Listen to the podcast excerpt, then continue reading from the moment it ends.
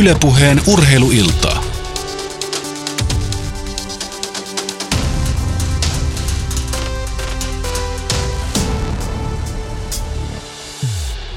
Mitä eriomaisinta perjantai-iltaa ainakin täältä Yle Puheen urheilustudiosta ulos katsominen antaa toivoa siihen, että kesä tulee ja kolkuttelee.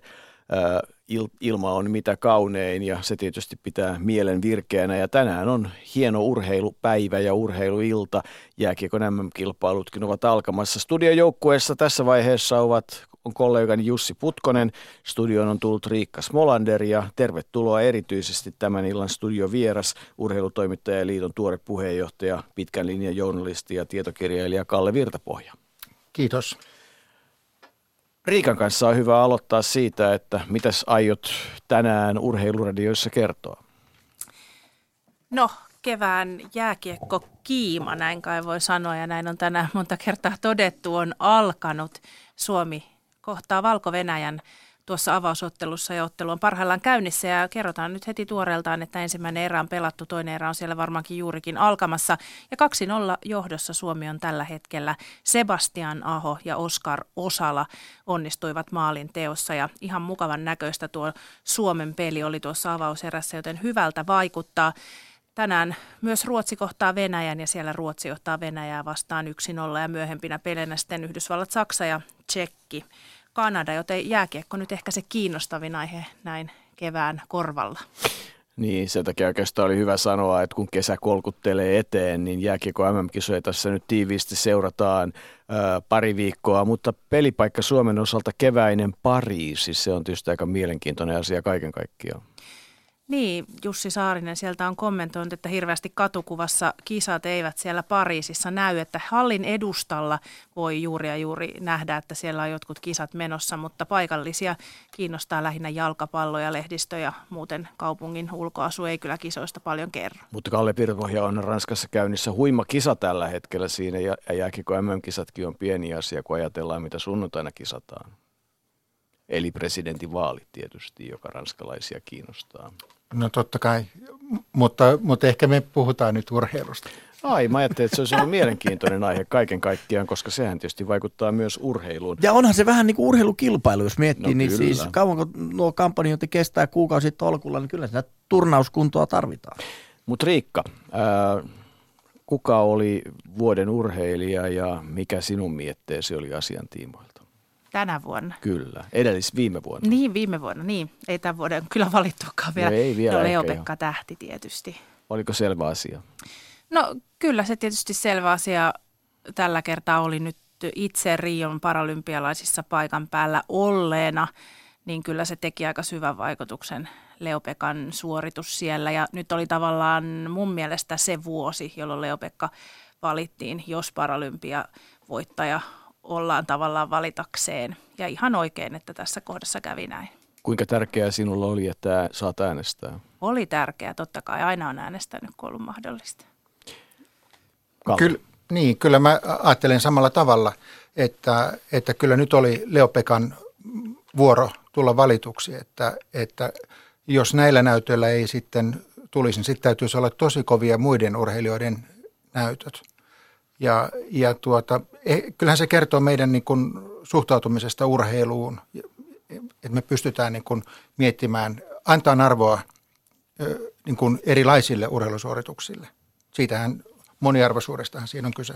Niin, siis tämähän on nimenomaan vanha ilmiö, se moniarvoisuus kai joskus ilmeni sillä, että blokattiin joko hiihtäjät tai moottoriurheilijat tai palloilijat pois, eikö se kuulunut kuitenkin semmoiseen ajan kuvaan aikanaan?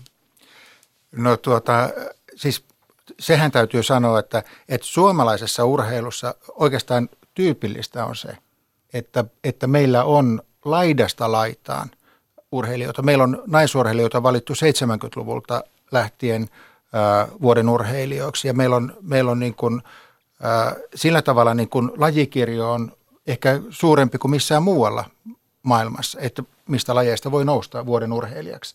Et siinä mielessä suomalainen urheilukulttuuri on kyllä todella niin kuin äh, ansainnut hatun noston. Voiko joukkue olla vuoden urheilija? No henkilökohtaisesti mä vähän niin kuin vierastan, siis periaatteessa voi olla, sääntöjen mukaan voi olla, mutta mä vähän niin kuin vierastan sitä ajatusta noin niin kuin henkilökohtaisesti. Mitä sä Riikka? Niin, nyt kuitenkin on valittu se vuoden joukkue, niin ehkä vähän samoilla linjoilla. Tietysti on se ehkä vähän epäreilua tietyllä tavalla sitä, että joukkueenkin pitäisi päästä. Vaikea kysymys. En ihan yksilitteistä vastausta, enkä mielipidettä osaa kyllä sanoa. Mutta eikö se anna mahdollisuuden äänestää? Eihän siinä rajata mitään niin. pois. Mahdollisuus on äänestää joukkuetta, mm. kyllä. Ja, ja esimerkiksi sanotaan, että jos vaikka HJK menisi pitkälle mestarien liikassa, niin, niin miksei sitä voisi valita vuoden urheilijaksi. Vaan mitä sanoi Jussi, miten seurasit vuoden urheilijagaalaa ja valintaa ja urheilugaalaa yleensä? Kyllä seurasin, onhan se mukava seurata. Ja mä olen sitä mieltä, että musta joukkuetta ei voi valita. Kyllä se, se, sen pitää konkretisoitua yhteen urheilijaan, eikä, eikä joukkueesta voi kuitenkaan erottaa, vaikka siellä tähtiä on ja selkeästi yksilöitä, niin, niin mun, ja, ja vielä se, että on erikseen kategoria, että vuoden joukkue, niin joukkue mun mielestä ei voi vuoden urheilija olla. Eli perinteinen yksilölaji on niin kuin yksilölaji ja sitten on muut urheilut, vai mitä se tarkoittaa? No, sitten toisaalta täytyy myös muistaa se, että on, on pari kilpailu ja on sitten kilpailu, jossa kolme urheilijaa muodostaa sen joukkueen, että, että, että on aika vaikea sitten niin kuin myöskään niin kuin rajata sitä. Ja yksi haaste tietysti on, on jos vaikka suomalainen pelaa, pelaa ulkomaalaisen urheilijan kanssa hienon saavutuksen, miten, miten suhtaudutaan Henri Kontiseen, jos hänen, hän, hän olisi niin hyvä, että hän menisi ykköseksi. Eli siis toisin sanoen, jos Henri Kontinen parinsa kanssa, John Pearsin kanssa on maailman ykkönen ja voittaa kaikki turnaukset tästä eteenpäin vuonna 2017, niin häntä ei voi valita vuoden urheilijas, koska hän pelaa ulkomaisen parin kanssa. Sitä tarkoittaa. Niin, takaa lähin, lähinnä se kysymys tulee siitä, että onko John Pierce silloin vuoden urheilija Suomessa? Tämä on hyvä. Eli tämä just kuvaa hyvin sitä, mistä koko vuoden urheilijassa on kysymys. Se herättää valtavasti intohimoja ja tunteita ja pöytäkeskusteluja, huoltoasema kahvikeskusteluja ja se on sen tarkoitus. Muuten siihen ei ehkä tarvitse suhtautua ihan niin kuoleman vakavasti eikä sen takia kannata ottaa sydänkohtausta. Se on juuri näin.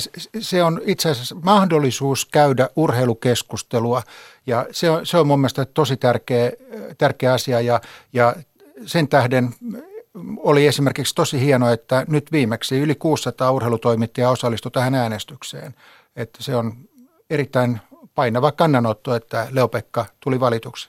Riikalle vielä painava sana ennen kuin siirryt mm-hmm. tekemään urheilukeskustelua sinne Yle Radio Suomen urheiluradioihin. Onko sinulla vielä lisämietettä aiheeseen? Tähän urheilu, vuoden urheilu. No, eipä ehkä nyt tällä hetkellä sen enempää aika täydentävästi tästä on keskusteltu.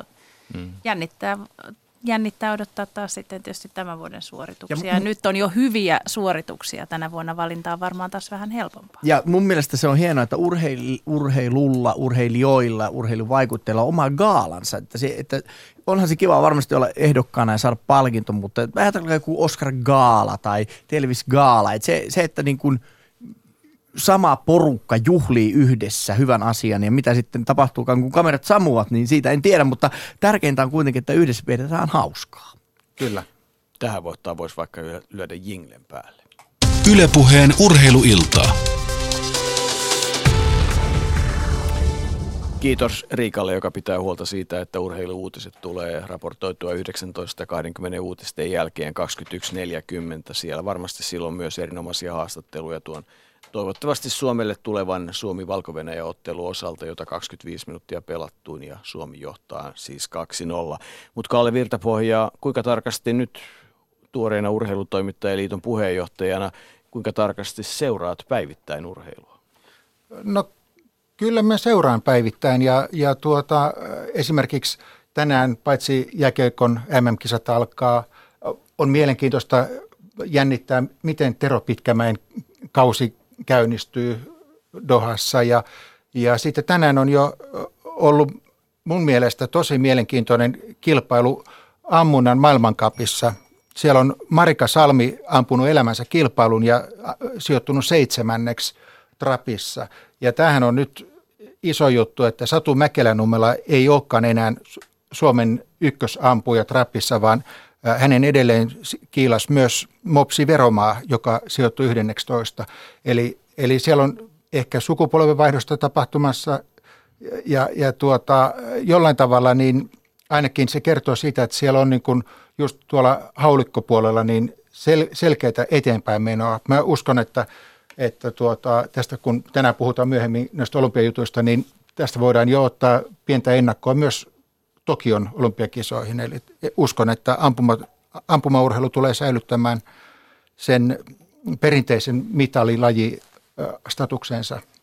15. päivä toukokuuta pidämme ampumaurheiluiltaa tällä paikalla ja silloin oikeastaan lajiin enemmän. Ja tietysti varmasti tuohon, mitä mainitsit tuosta haulikosta ja muusta, niin, niin tulee se, että lajin luonne on se, että ei ole itsestään selvää, kuka voittaa. Että siinä niin kuin, voi tulla tilanteita, että, että marginaalit on pienet vähän niin kuin golfissa, että aika moni saattaa voittaa yhden kilpailun, ja, ja, mutta että tämä, tämä kuvaa hyvin sitä pienestä ja herkästä on kiinni. Tulee aina mieleen Minna Leinosen kisat, Pekingin paralympiakisat, että kun ensimmäisellä laukauksella ammut 9,9, niin voit todeta, että kisa olikin sitten siinä ja jäljellä on 59, niin tota, on aika raakaa leikkiä. Marginaalit on tosi pienet ja, ja se on kyllä niin, kun siinä mennään sinne niin kuin korvien väliin hyvin pitkälle siitä, että kuinka pystyy ampumaan myös sen viimeisen laukauksen, jos on ampunut muuten puhtaan sarjan, niin nämä on aika mielenkiintoisia kysymyksiä, joita aina varsinkin olympiakisan yhteydessä tulee pohdittua. Tämän tunnin ja kolmen vartin aikana tulemme puhumaan jalkapallosta, puhutaan hiukan olympia-asiaa. Tämän päivän tieto on se, eikä tieto vaan fakta on se, että 279 päivää on siihen, kun Koreassa kilpaillaan talvikisoissa.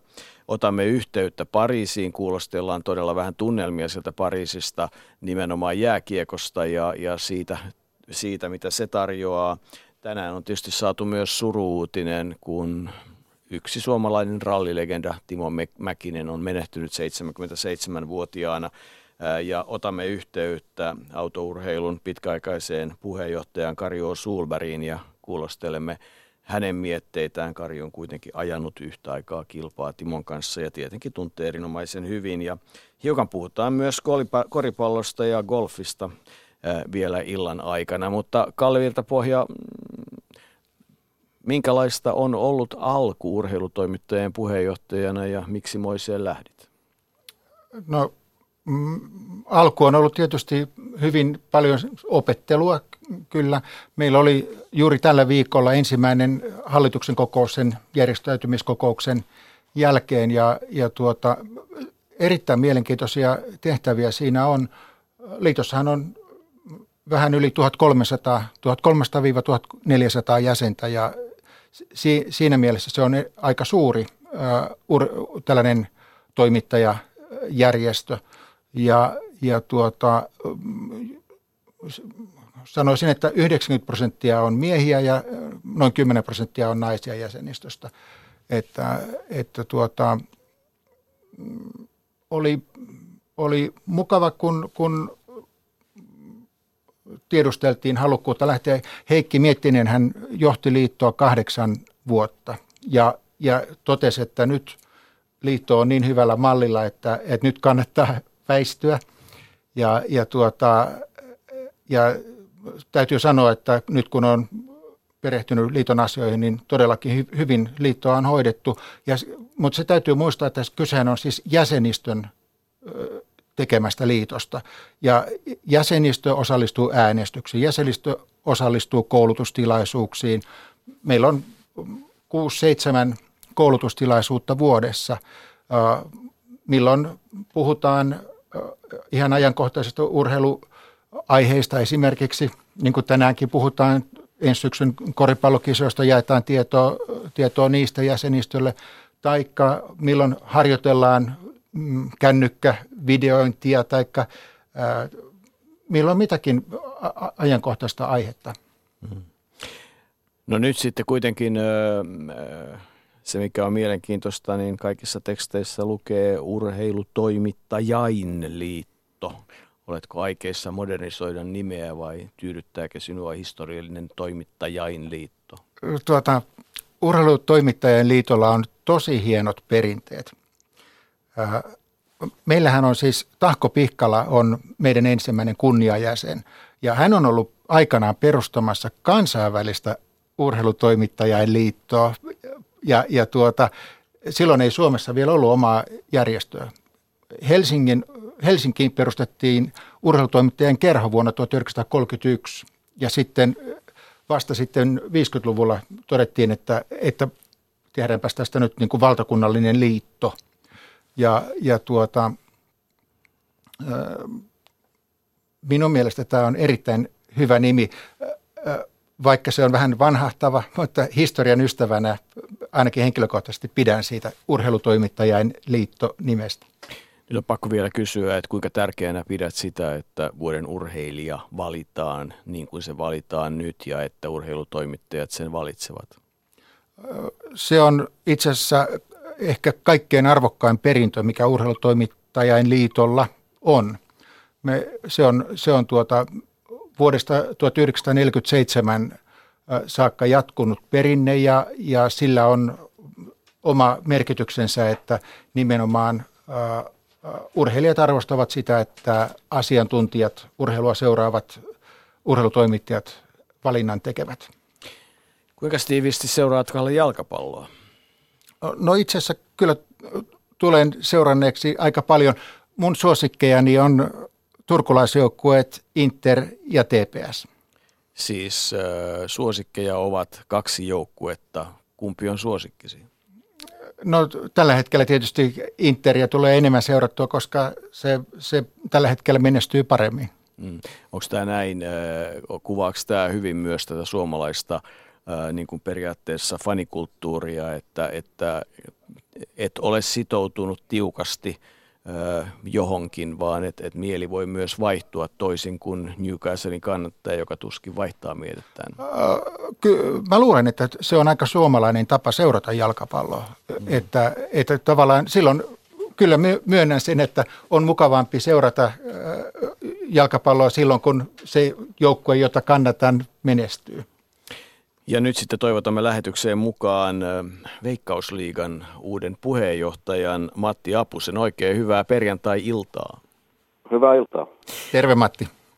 Moi moi. Kalle Virtapojan kanssa tässä kello 20 saakka pohdiskellaan urheilua ja tietysti täytyy onnitella ja ehkä kiittääkin siitä, että olet ottanut kyseisen tehtävän vastaan, mutta mikä sen taustalla on muu kuin mielenkiinto jalkapalloon? No mitäs muuta siinä tarvitaan? Että, tota, kun on Maanittelua, tällainen... lahjontaa, kiristystä, jotta lähtee tekemään moista. Joo, ei tässä on muuta kuin, kuin tota elinikäinen rakkaus lajiin ja, ja nyt kun on tilaisuus vihdoinkin tehdä jotain, jotain niin kuin konkreettista asiaa hyväksi, niin tota, ajattelin, että koitetaan nyt, katsotaan sitten, että kenen onneksi se on. Millainen on suomalainen jalkapallo? Tietysti eniten liigajalkapallo, mutta kun se kokonaisuus muodostuu siitä isosta perheestä, niin miten sitä voisi tällä hetkellä kuvata? No siis me voitaisiin kuvata sitä niin, että et, et meillä on hieno laji, jossa on, on tota, valtavasti potentiaalia. Näin kai tämmöisessä tilanteessa voidaan sanoa, että, että Suomi ei ole saanut selvästikään, suomalaiset ei ole saanut tässä kohdassa itsestään kaikkea irti. Että, tota, että meillä niin kuin parhaat päivät on vielä edessäpäin. Jos puhutaan nyt näistä, näistä sitten tota seuratason menestyksestä tai maajoukkueen menestyksestä, niin, niin, niin tilaa eteenpäin on. Hmm. Kuinka paljon ikään kuin suomalaisessa urheilussa ja jalkapalloon vaikuttaa se, että noin käytännössä katsoen kaikissa muissa Euroopan maissa jalkapallo on on selkeä ykköslaji ja muut tulee sitten aika lailla perässä.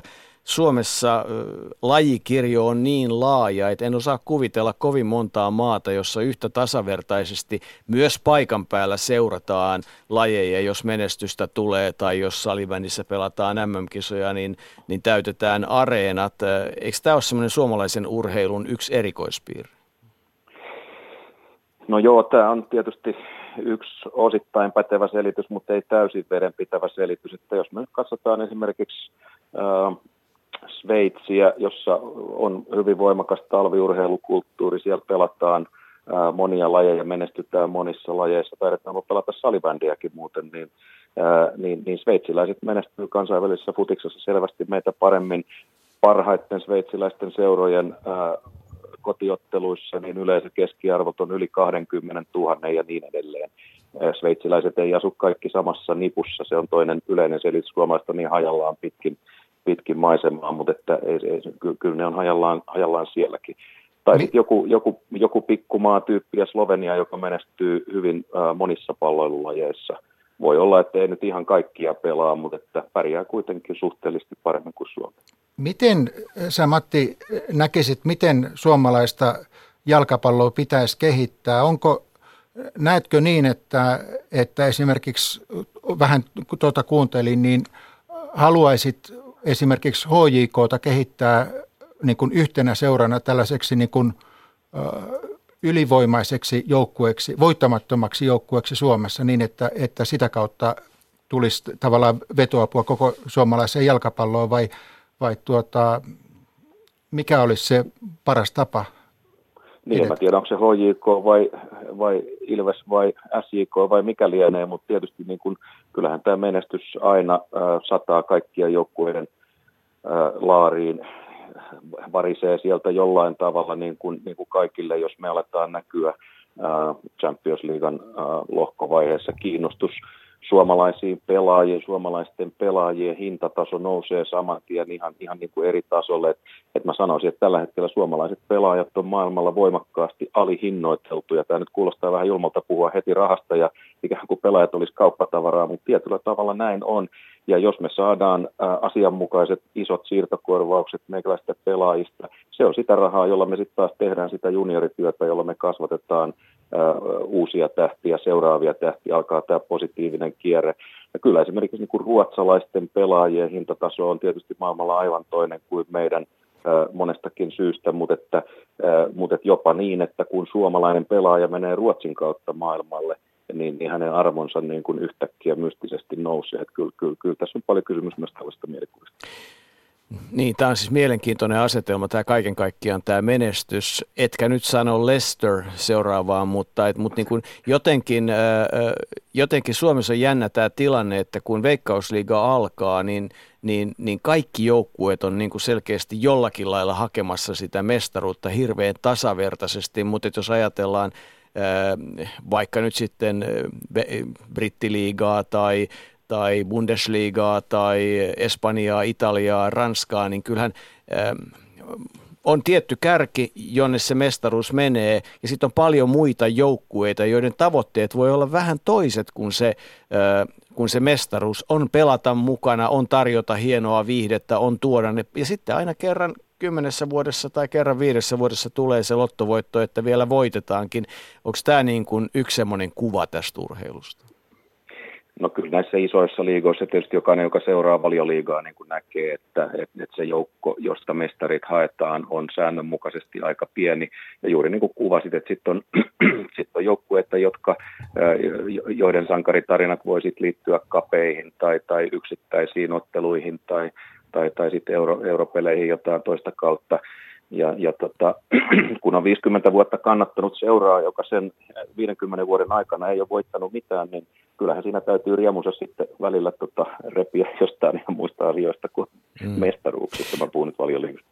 Mutta jotenkin siis, että sille suomalaiselle joukkueelle, joka pelaa siellä liigassa, niin, niin se on niin kuin kerta kaikkiaan jo sellaisenaankin aika hyvä tilanne tarjota sitä sille väelle. Että et, et, jos tässä on joku semmoinen en nyt haluaisi puhua suomalaista alemmuuden tunnosta, mutta, mutta joku semmoinen mielenkiintoinen ilmiö siihen vaikuttaa, koska sitten puhutaan objektiivisesti esimerkiksi jonkun veikkausliigan tasosta. En mä nyt suostu millään uskomaan, että se pelin taso jonnekin talviseen brittiliigaan, että se nyt niin kauhean huonoa loppujen lopuksi, vai mitä sanoo Kalle? Joo, kyllähän, kyllä mä taas ajattelen niin, että, että jollain tavalla me ollaan niin kuin takamatkalla tässä, että, että ja se näkyy tuloksista toki. Hmm. Mutta, mutta niin, mua niin kuin kiinnostaa se, se jalkapallokulttuuri, joka Suomessa on. Säkin olet Matti innokas, um, onko puulaakin jalkapalloilija oikea termi? No joo, tämä ei ole puulaakin joukkue, mutta tämmöistä höntsyjalkapallo, höntsäilyä, sitä mä oon koko, koko ikäni tehnyt ja, ja viimeksi eilen ja kivaa oli taas. Joo, ja se on tosi yleistä Suomessa. S- sitä tehdään paljon. Mutta mut sitten se ei, se ei niin kuin tuota kuitenkaan sit sellaista, niin kuin, jotenkin musta tuntuu, että siinä on joku käppi, että, että paljon harrastetaan, mutta sitten oikeasti, että, että olisi sellaisia porukoita, joissa tehtäisiin määrätietoista työtä vähän samaan tyyliin kuin Seinäjoella SIK on, on noussut kovalla rytinällä kohti Kyllä. Euroopan kärkeä?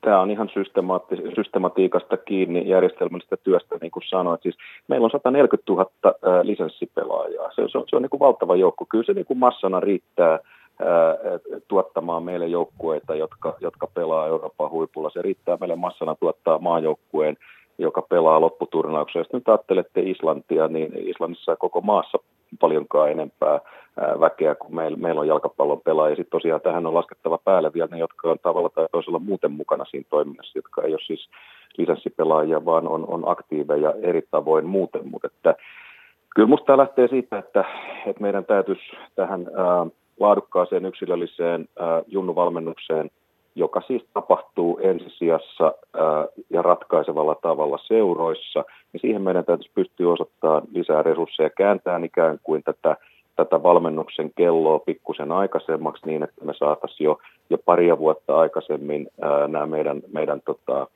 juniorit samantasoisen valmennuksen pariin kuin esimerkiksi Belgiassa tai, tai mainitussa ää, tota, Sveitsissä, jossa, jossa tämmöiset niin kuin, järjestelmät toimii huomattavan tehokkaasti. Tämä Belgian nousu ihan Euroopan pohjalta Euroopan huipulle, se on, se on hieno tarina. Siinä ei ole mitään sellaista, mitä me ei voitaisi tehdä. Mutta sitten meidän täytyy vaan niin nähdä seurojen rooli tässä. Se on aivan ratkaiseva. Tämä, tämä, tämä perustyö tehdään, tehdään tota, kilpaseuroissa. Nythän kuvasit myös itse asiassa aika tarkkaan sen, mitä, mitä jääkiekossa on tehty. Eli olosuhteet on ensin saatettu hallien osalta kuntoon, kun oivallettiin, että jäät muuten loppuu. Kyllä. Ja sen jälkeen on onnistuttu saamaan sitä tuottoa esimerkiksi MM-kisoista, jotka on satsattu seuratoimintaan. Ja nyt ollaan siinä tilanteessa, että jääkiekko ja jalkapallo on siis selkeästi suurimmat lajit. Okei, salibändillä on paljon harrastajia. Ja kuitenkin, kun mennään 70-luvulle, niin hopsa vaan, jääkiekko saattoi löytyä SVULn silloisen kattoorganisaation lajikokolistalta jostain sieltä 10 ja 15 paikkeilla harrastajamäärien osalta. Et, et, et, tätähän se varmaan, eikö se ole niin esimerkki siitä systemaattisesta työstä ja satsauksesta oikeisiin asioihin? On, on nimenomaan sitä, ja, ja, ja kun me puhutaan tästä, tästä systematiikasta, mitä meidän pitää seuraavaksi tehdä tämän näkyvyyden, lajin näkyvyyden parantamiseksi, olosuhteiden parantamiseksi ja niin edelleen, niin siinä ei ole yhtään oikotietä. Se, ne kaikki asiat täytyy tehdä siinä järjestyksessä ja luottaa, että ne aikanaan – aikanaan tuottaa sitten sen oikean tuloksen. Lätkähän on hienosti brändätty laji. Jääkiekko on erittäin taitavasti brändätty laji ja, ja, ja siinä on muilla lajeilla ihan selvästi niin kuin, äh, opettelemista. Et silloin 90-luvulla niin, niin siitä onnistuttiin tekemään vähän niin kuin jääkiekosta primus inter pares, niin kuin sanotaan näin niin kuin. Kyllä. Mites Matti, mikä on nyt sitten Veikkausliikan puheenjohtajalla se asia, johon, johon sinä pystyt niin kuin ensimmäisenä niin kuin suoraan vaikuttamaan? No tietysti yhden ihmisen vaikutusmahdollisuudet on aina, aina rajalliset, mutta että mä, mä, pystyn, ää, mä pystyn tietysti niin kuin toivottavasti saamaan tälle, tälle lajille ää, näkyvyyttä, mä pystyn puhumaan sen lajin puolesta julkisuudessa, mä pystyn toivottavasti puhumaan sen lajin puolesta näillä, näillä meidän liigapaikkakunnilla niin, että siellä, siellä nähdään tämä asia, tehdään sellaisia satsauksia tähän lajiin, jotka, niin kuin itse sanoitte, on, on, on aivan elintärkeitä, jota meillä on nyt tehty ja nähty. Meillä on muutamissa kaupungeissa, niin, niin Vaasassa, Seinäjoella, Rovaniemellä tehty hienoa työtä ja, ja tota, nähdään, että se on täysin, täysin niin kuin mahdollista. Nyt otetaan seuraavat askeleet eteenpäin ja samalla tiellä palloliitto voimakkaasti kehittää toimintaansa tai siellä tehdään strategista suunnittelua, josta on viime päivinä ollut tai viime aikoina ollut keskustelua myös miinusmerkkisesti jostain syystä, mutta, tota, mutta et kaiken kaikkiaan se lienee ihan älyttömän tärkeää työtä. Veikkausliiga, palloliitto, miten kuvaat sitä yhteistyötä ja näiden organisaatioiden välejä? No siis viimekätinen tavoitehan meillä pitäisi olla sama ja, ja, ja se on tietysti meillä on se yksi iso tavoite, joka on tämä, tämä pelaajakehitys, ja jos emme siinä pystytä tekemään niin kuin yhteistyötä, niin, niin tota, johan nyt sitten on kumma. Tällä hetkellä palloliiton ja, ja veikkausliiton välit on, on asialliset ja hyvät, niissä ei ole mitään sellaista akuuttia ongelmaa, miksei me, me voitaisiin niin kuin tässä, tässä menestyä siellä. Parhaillaan, nyt kun puhumme, niin, niin siellä taitaa olla palloliiton liittovaltuusto koolla pohdiskelemassa tätä heidän, heidän tota, rakenneuudistustaan ja mä todella toivon, että se, se edistyy pitkin askeleen. Siellä on ne, ne asiat, jotka palloliitto on itse omilla sivuillaan tuonut esille tästä aiheesta, niin ne on ehdottomasti oikean suuntaisia ja, ja sen tarkoituksena on nimenomaan keventää organisaatiota ja, ja lisätä resursseja tänne, tänne juniorivalmennukseen, juniorien kehitykseen ja, ja sillähän voi ainoastaan niin kuin antaa aplodeja. Matti Apunen Veikkausliigan puheenjohtajana inhoan sana huikea, mutta pakko on kysyä silti, että mikä on huikein jalkapallokokemus, minkä olet päässyt kokemaan elämässä?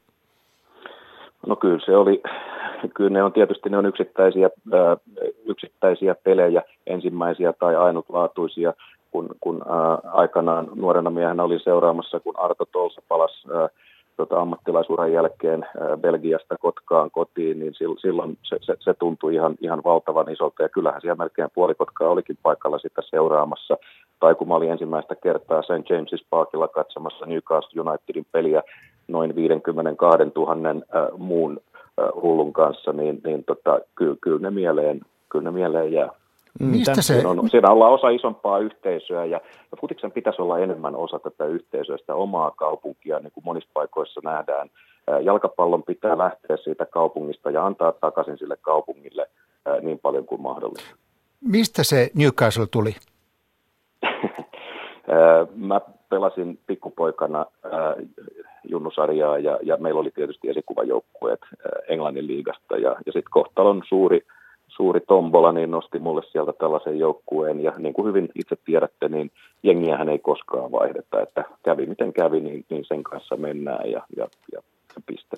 Ja niinhän se pitäisi tietysti tavallaan ollakin, ja niin se esimerkiksi amerikkalaisessa yliopistourheilussa on, että se, se Alma Mater on se, mikä on ja pysyy ja se yliopisto siitä ollaan ylpeitä ja se nyt taas keväällä aina sitten kun isoja turnauksia ja muita on, niin näkyy vahvasti. Mutta sitten tullaan tämmöinen suomalainen erikoispiirre, että kun näillä paikkakunnilla ei pysytä ja tämä muuttoliike on viimeisen 50 vuoden aikana ollut niin raju ja kun ajatellaan esimerkiksi Espoota paikkakuntana, jota ihmetellään, niin, niin ei se nyt hirveän ihme ole, että espoolaista kulttuuria ei päässyt syntymään, kun ajatellaan jääkiekkoa, niin kaikki käytännössä espoolaiset fajat on opettanut lapsilleen, että IFK on se ainoa oikein, niin revi siitä sitten espoolaista huumoria. Niin tässä on tämmöisiä omia piirteitä myös. No joo, se on ihan totta, mutta toisaalta meillä on, meillä on tota Turku, joka on ollut monta sataa vuotta samalla paikalla, vai mitä Kalle? Ja kyllä, tota, kyllä. Meillä, on, meillä, on, meillä on Tampereet ja muut, että et, et kyllä musta tämä, tämä amerikkalainen kulttuuri, jossa, jossa niin kuin mä sanoin, että joukkueet, menestyvät joukkueet antaa takaisin omille paikkakunnilleen, oli se nyt sitten tai menestyneet urheilijat, että oli se muoto sitten se, että annetaan rahaa rakentamiseen ja laitetaan laatta seinään tai käydään tapaamassa lapsia tai sairaita. Sellainen kulttuuri, josta esimerkiksi tuo Niemisen Risto jatkuvasti puhuu hyvin, hyvin niin kuin liikuttuneena, niin, niin mä oon ihan samaa mieltä, että, että, että se on se, semmoista me ajatellaan ää, liian vähän. Meille, meille tämä on edelleen vähän niin kuin tällaista urheilutekniikkaa ja urheiluviidettä, ja meidän pitäisi nähdä, että se iso kannatus lähtee kuitenkin jostain vielä paljon syvemmältä. Tämä oli oikeastaan oivallisen hyvä, hyvä tota, melkein päättää tämä keskustelu, mutta mitä peliä aiot huomenna seurata? Mä ajattelin katsoa huomenna Ilveksen peliä Tampereella. Ja vastaan tulee ilmeisesti semmoinen joukkue Saarelta, joka teki Lesterit, eli voitti tota liigamestaruuden. Voi sitä tunnetta, siinä oli kyllä ihan omaa hienouttaa, vai kuinka? Se, se pitää paikkansa, juu, saarelaiset tulee kylään, ja, ja kun nyt olen Tampereella, niin, niin tota, ajattelin käydä vilkaisemassa. Matti Apunen, kiitos ja mukavaa huomista. Toivottavasti seuraat sitä täpö täydellä stadionilla kaikkien muiden kanssa, mutta erinomaista viikonloppua ja hyvää jalkapalloviikonloppua. Kiitos samoin teille. Joo, samoin. Ylepuheen urheiluiltaa. Tähän voisi tietysti vain olla vaikka niin, että voisi Veikkausliiga saada paljon huonommankin puheenjohtajan. Joo, ja, ja on aika mielenkiintoista, että Ilves on aloittanut hyvin kauden, että kulkeeko nämä käsi kädessä, onko siellä sitten innostuttu Matti Appusen valinnasta Veikkausleikkan puheenjohtajaksi? En tiedä. En mä tiedä, mitä muuten vaikuttaa tämmöinen asia, mutta Ilveksen traditio on vahva – olen ollut tamperelaisessa kahvilassa, jossa vanhat Ilves-pelaajat, maajoukkuepelaajat ja muut kokoontuu päivittäin viikoittain keskustelemaan, parantamaan maailmaa, pelaamaan sitä höntsäpalloa vielä 6-70-80 ja toisaalta sitten, että se Tampereen Ilveksen jääkiekkojoukkueen asioiden selviäminen ja, ja niin kuin parempi kausi, niin jollain tavalla tämmöiset plusmerkkiset asiat tietysti niin kuin tupsukorvien kannalta tuntuu hyvältä, että, että niin kuin samaa perhettä kuitenkin jollain tavalla. Joo, ja, ja mielenkiintoista on just se, että niin kuin Ilveksellä on, niin kuin on kesälaji ja on talvilaji. Sama mä olen seurannut paljon Turussa siitä, kuinka TPSllä minkälaisia vääntöjä on ollut jalkapallo, jääkiekko TPSn sisällä ja, ja toisaalta se valtava jännite, mikä on ollut Interin ja TPSn jalkapallon välillä. Se on aivan huikea ja se on yksi osa, yksi tosi mielenkiintoinen asia siinä turkulaisessa jalkapallossa kaikkineen. Niin, ja siis nyt jos mennään Italiaan, niin Juventus, joka on siis italialaisten joukkue, ja sitten on Torino, joka on torinolaisten joukkue noin perinteisesti, että, että tota, tässä on tämä mielenkiinto. Mutta jääkiekossa valko on tehnyt maalin ja kahden erän jälkeen Suomi johtaa 2-1, eli tässä syntyy vielä niin sanottuja jännittäviä hetkiä. Alkusarjaa kuitenkin. Ei ole, ei siinä mitään, mutta, mutta, tota, mutta onhan se niin kuin mielenkiintoista kaiken kaikkiaan. Tota, kuinka monissa olympiakisoissa olet, Kalle, käynyt? Mä oon ollut kolme kertaa olympiakisoissa. Olin isän kanssa Moskovan kisoissa 1980 ja, ja näin kuinka Sebastian Coe voitti äh, 1500 metriä. Ja, ja sitten äh, olin toimittajana äh, Ateenan olympiakisoissa ja Pekingin olympiakisoissa. Ja sitten toivotetaan lähetykseen mukaan olympiakomitean kisayksikön johtaja Leena Paavolainen. Leena, oikein hyvää iltaa. Tiedätkö, mikä on luku 279?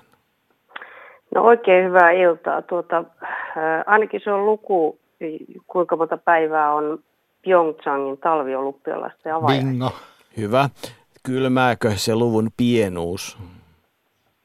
No ei se itse asiassa kylmää. Se tota, ihan hyvässä vauhdissa meillä kisavalmistelut menossa. Ja, ja tota, Mitä se tarkoittaa? No se tarkoittaa sitä, että itse asiassa parhaillaankin olen Rukalla. Täällä on lumilautailun kick-off startti tänään ja huomenna. Ja, ja tota, eri kisavalmisteluasioita tässä viedään eteenpäin ja, ja tiivistyy tietysti sitten matkalla. Mites, mites, miten te teette sen, kun me ei vielä tiedetä kaikkia niitä urheilijoita, jotka kisajoukkueeseen pääsee ja tullaan valitsemaan, mutta kuitenkin ne pitäisi varmaan jollakin tavalla pystyä etukäteen kertomaan järjestäjille tai jotain varauksia tehdä. Öö, miten, miten te tästä showsta, onko se vain niin tämmöisen empiirisen kokemuksen myötä, miten se tehdään, vai onko siinä joku ihan selkeä systeemi?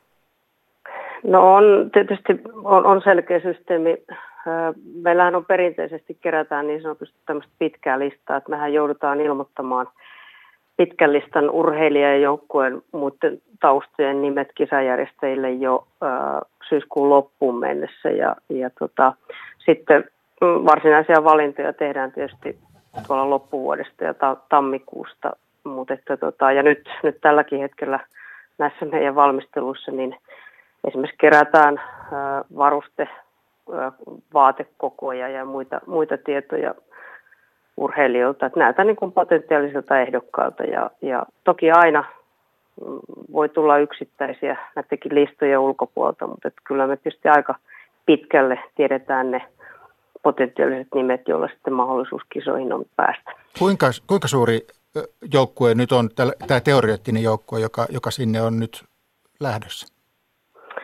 Meillä on tällä hetkellä niin sanotusti tämä karsintaikkuna auki vielä 11 lajissa suomalaisittain ja se joukkueen urheilijahaarukka on 100-120 urheilijan joukko tässä vaiheessa. Että Sotsissahan meillä oli 102 urheilijaa. Eli, mm, ja nythän tuossa männä viikonloppuna niin kurlingin uusi laji, eli double mixed joukkuehan saavutti paikan, että, tota, että tästä se sitten etenee. Monta urheilijaa siihen muuten tulee mukaan, kun ajatellaan, että eikö, pitääkö sinne ottaa sitten varapelaajia sekä naisten että miesten puolelle? Mitähän se menee muuten? No, peri, periaatteessa kaksi urheilijaa, mutta että meillähän on curling muuten naisten ja miesten joukkue on vielä auki ja joulukuussa on molemmilla karsintakisat sitten viimeiset, että, että se ratkee siinä vaiheessa ja sitten katsotaan se kurlingin kokonaisuus muutenkin siinä, siinä kohtaa sitten. No selvitit tämän määritelmän 279, mutta sitten jos mä sanon sulle semmoisen kuin 131 ja kyseessä ei ole koripallon yksi paikkapuolustuksen muoto, niin mikä se on? No nyt ei tule pingoa kyllä. En Eikö? tiedä mikä luku toi. No jos mä autan sillä ja sanon, että siitä kolmesta yksi on, on Enni Rukajärvi, niin saatko sitten kiinni? Jaa, siis nyt tota, o, o, ha, haetko suomalais mitallisteja. No just, bingo tuli kuitenkin mm. yhdellä varanumerolla. Tota, eli, eli siis yksi kulta, kolme hopeaa, yksi pronssi, niistä päästiin iloitsemaan shotsissa. Ootko luottavainen siihen, että, että meidän tunnelmat on semmoiset, että että tuommoinen, onko toi niin kuin sitä luokkaa, mitä voitaisiin toivoa? No siis äh, tämä kulunut talvikausihan oli kertakaikkisen hieno suomalaistalvilajien urheilijoille, eikä, eikä tietenkään vähiten Lahden MM-kisat. Ja, ja jos nyt tässä kohtaa arvioidaan niitä potentiaalisia urheilijoita ja lajeja, mikä tilanne on verrattuna vaikka samaan ajankohtaan ennen Sotsia, niin, niin kyllä me ollaan niin, ää, laajemmalla rintamalla tällä hetkellä menossa. Että, et, tota, et kyllä sillä tavalla ihan positiivisella mielellä sen kaikki tietysti tietää, että, että olympialaisissa mitallit on tiukassa ja, ja ei ole helppo menestyä, mutta että Mistä, kyllä, se, kyllä, mm. mistä se johtuu, että nyt on sitten parempi äh, lähtökohta kuin vuotta ennen Sotsia? No siis meillä on faktisesti äh, ihan potentiaalisia mitaliehdokkaita ja heti siinä ikään kuin top 8 urheilijoita enemmän ihan jo tulosten ja tämän arvion mukaan, mitä, mitä meillä oli. Eli niin kuin laajemmalla rintamalla. Ja totta kai se ää, ennuste sitten siihen, että, että jos näitä potentiaalisia urheilijoita on enemmän, niin, niin ihan tilastollisestikin tiedetään, että totta kai se voi sitten realisoitua paremmin. Mutta että, että tässä, tietysti tässä kohtaa nyt keskittyminen sitten siihen valmentautumiseen harjoitteluun ja meidän tehtävä täällä taustalla pyrkiä tukemaan niitä urheilijoiden valmentautumisprosesseja ja, ja tälläkin hetkellä nyt sitten tehdään juuri talvilajien osalta esimerkiksi meidän tukivalmisteluja ja ka- kausi on tässä käynnistymässä ja, ja nyt sitten viimeiset kuukaudet kohti, kohti Pyeongchangia niin pyritään tekemään ja varmistamaan siellä kärkiurheilijoiden taustalla asiat mahdollisimman hyvin kuntoon. Kun muistellaan Rioa, niin tota, tilanne oli se, että jos mä ymmärsin oikein, niin jokaiset korvatulpatkin piti merkitä papereihin ja, ja se logistinen yhtälö oli tosi hankala ja sitten ne piti vielä tuoda takaisinkin sieltä niin, että et mitään ei oikein saanut jäädä mihinkään ja kaikki piti olla kai kontteihinkin suunnilleen samalla tavalla pakattuna ynnä muuta. Kuinka hankala ö, Korea noin byrokraattisesti ja, ja järjestelyjen kannalta on?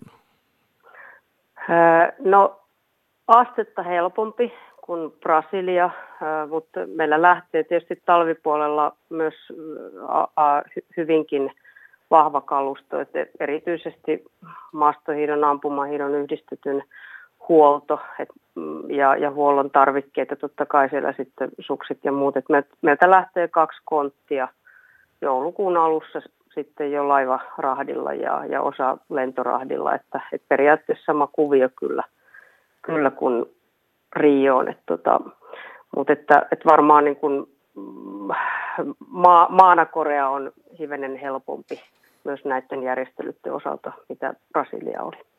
Onko siinä tuota, Koreassa jotakin sellaista niin kuin, jota, niin kuin, jotakin erityistä huole, huolestumisen aihetta tai niin kuin tällaista mm, erityishaastetta, johon joutuu valmistautumaan tai reagoimaan. Mä en ainakaan tunne kovin hyvin korealaista urheilua tai olosuhteita.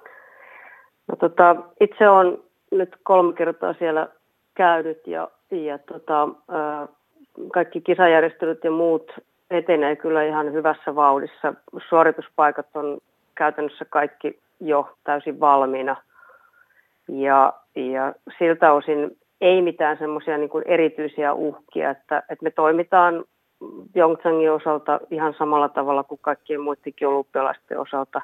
Eli tehdään suojelupoliisin kanssa yhteistyötä ja nämä kaikki kriisi- ja muut, muut tuota, analyysit sit yhdessä heidän kanssa ja, ja reagoidaan sitten sen mukaan, mutta että tällä hetkellä ei ole mitään semmoisia erityisiä uhkia. Että, että se, mikä, mikä siellä ää, näiden pikkusuksen lajien osalta, tota, siellä maastohiidon, ampumahiidon yhdistetyn osalta, että se lumi ja lumen koostumus ja tilanne, se on, se on kohtuullisen haastavaa. Että kyllä meidän huolto, huolto tota, tiimi saa tehdä hartiavoimin töitä, mutta toisaalta ovat myös jo käyneet useamman kerran siellä ja meillä on kyllä erittäin, erittäin ammattitaitoinen tiimi, että, että, että siltä osin sekin asia on kyllä hyvässä kunnossa. Kuinka hyvin teitä pidetään esimerkiksi suurlähetystö ja muiden virkamiesten ja viranomaisten toimesta ajan tasalla esimerkiksi niistä arvioista maailmanpolitiikan tilanteesta, jotka nyt tällä hetkellä vaikuttaa pikkusen kärjistyneeltä, mutta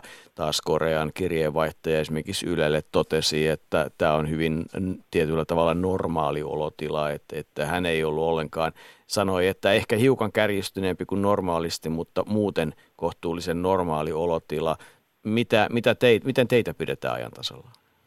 Pidetään ajan tasalla, että meillä on suurlähetysten kanssa ollut jo nyt pidemmän aikaa tässä, tässä tota, yhteydet ja, ja äh, säännöllinen vuoropuhelu. Ja niin kuin mainitsin, että, että myös suojelupoliisin kanssa tehdään yhteistyötä, että, että saadaan kyllä ja sitten tietysti kisajärjestäjänkin kautta, kautta nämä turvallisuussäännölliset raportit ja, ja näin, että, että siltä osin on kyllä ihan ihan rauhallisin mielin.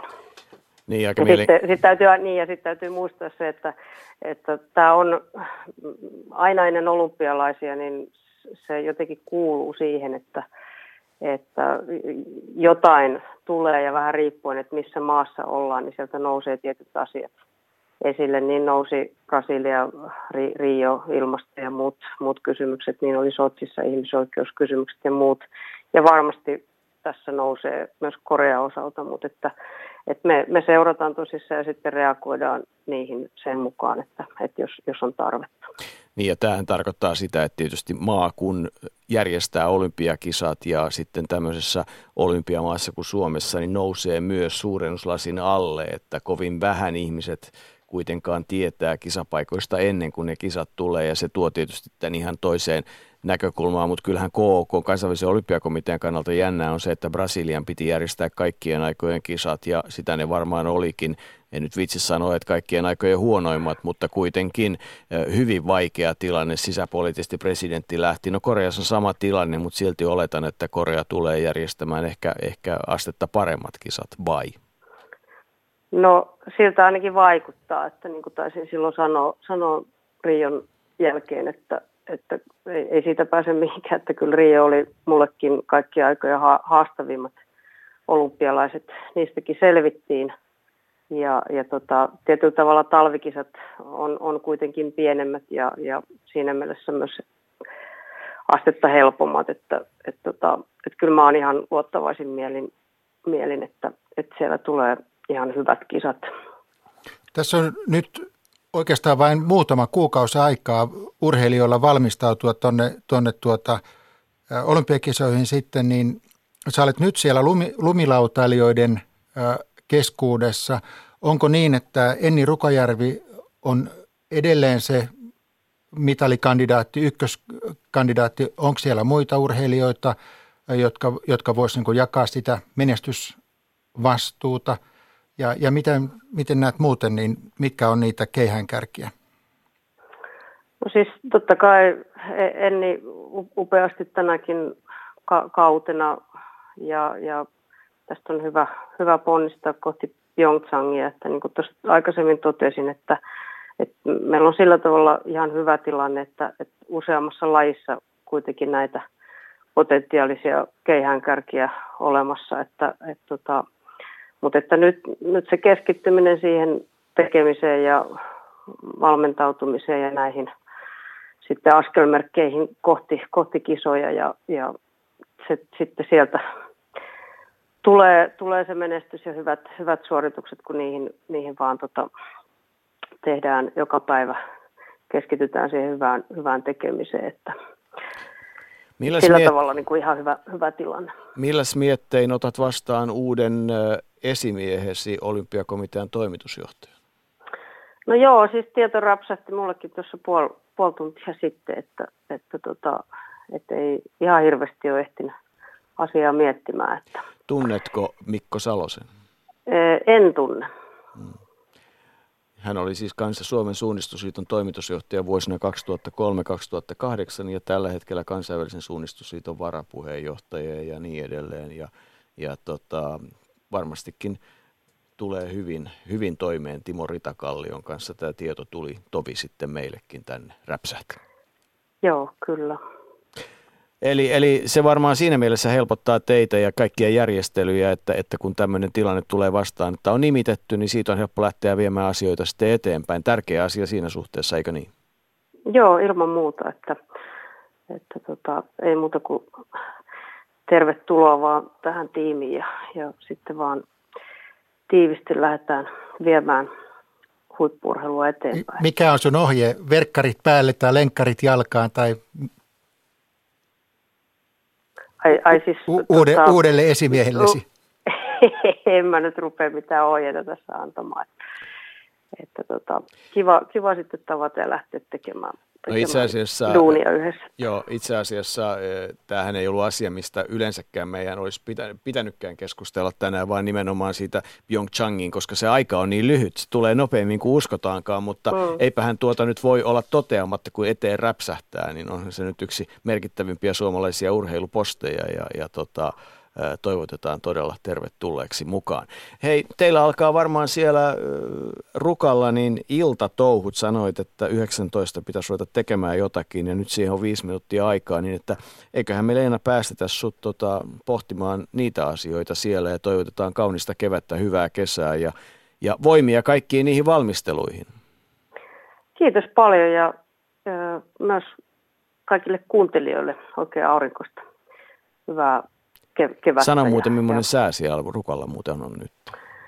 Täällä on semmoinen 8-9 astetta. Nyt, nyt on vähän mennyt pilveen, mutta ihan kiva le- leppeä kevätsää. Lunta on ja rinteet on ihan kunnossa vielä. No sinne sitten myös. Hei, oikein hyvää viikonvaihdetta. Hyvää viikonloppua. Samoin sinne. Samoin. Ylepuheen urheiluiltaa että tällainen tapaus tällä erää tähän lähetykseen tuo uutinen, joka ehkä tuli hiukan yllättäen vai mitä? Tuli paljon? aikamoisena yllätyksenä kyllä. Leenan äänestä kuuli, että hän oli yllättynyt ja voin kyllä tunnustaa, että minäkin olen yllättynyt. Joo, ei, tämä on, tää on, tota, on asia, joka, joka on hyvä että erityisen tärkeää Kalle minusta on se, että on valinta tehty, koska niin kuin sanottu, niin Pyeongchang tulee nopeasti ja, ja jos niin kuin aina vuosi kerrallaan menee niin, että ei oikein tiedetä mitä, mitä tapahtuu, niin, niin se menee, aika menee nopeasti ja semmoinen välitilassa oleminen ei ole, ei ole kovin hyödyllistä. Mä oon täsmälleen samaa mieltä. Tärkeintä oli se, että se päätös tehtiin nyt ja se on erittäin, erittäin hyvä merkki myös uudelta olympiakomitean puheenjohtajalta, että, että tämä asia vietiin ennen kesää nyt maaliin. Mm. Se vietiin vielä nopeammin kuin kuvittelin, koska yleinen informaatiohan oli se, että 12.5. olisi ollut kokous, jossa taisi päätetty ja, ja tänään jo jonkun verran vihjastiin, että tänään voi jotain tapahtua ja näin sitten tieto tuli ja, ja, ja siitä voidaan todella olla iloisia.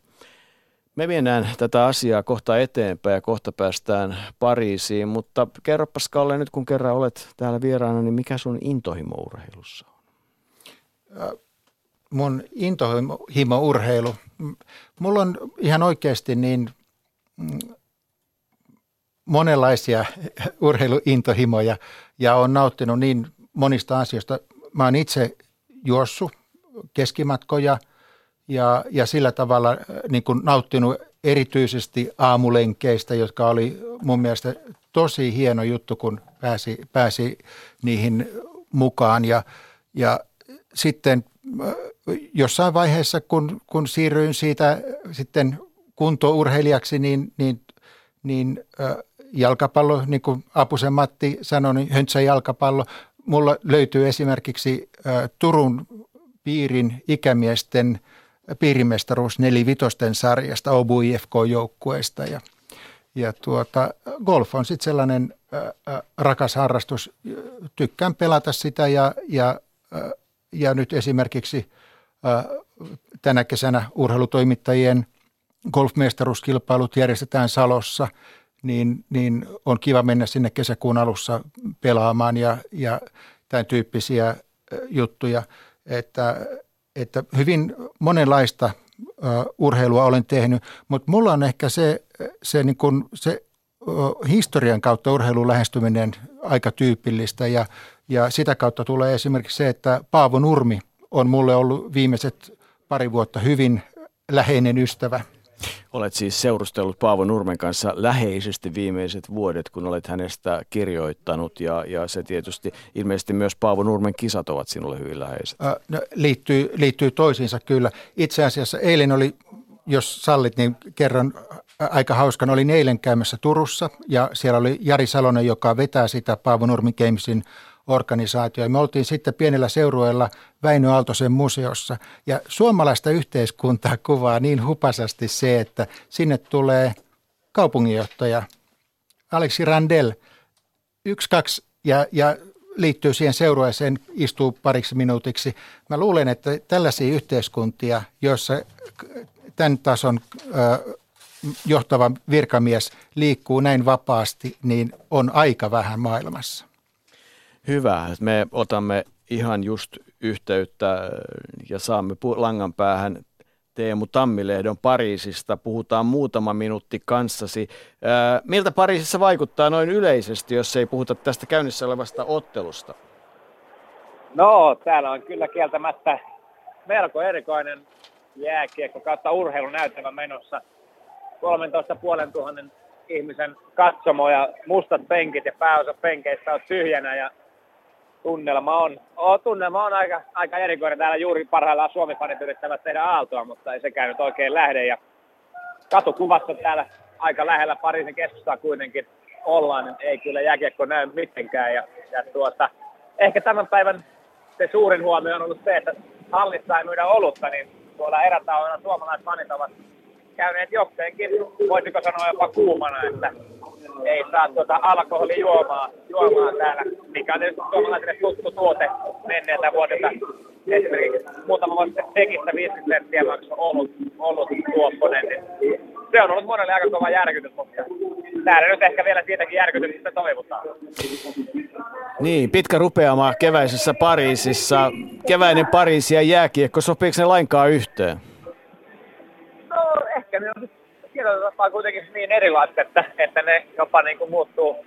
Niinhän se on miinus, miinus plus miinuskin, niin se on plussa, niin tota, ehkä tässä on vähän se samaa, että tietynlainen kontrastihan se on, ja kuten tuolla tänään media, media meiningeissä muutaman toimittajan kanssa puhuin, niin kyllä täällä ainakin, ainakin journalistit ovat tyytyväisiä, että saavat olla, olla tällaisessa kansainvälisessä suurkaupungissa, eikä, eikä niinkään missään perähikiällä, että, että tämä on tämmöinen hieno, hieno marginaalilajin ja suurkaupungin tämmöinen yhteen liittymä.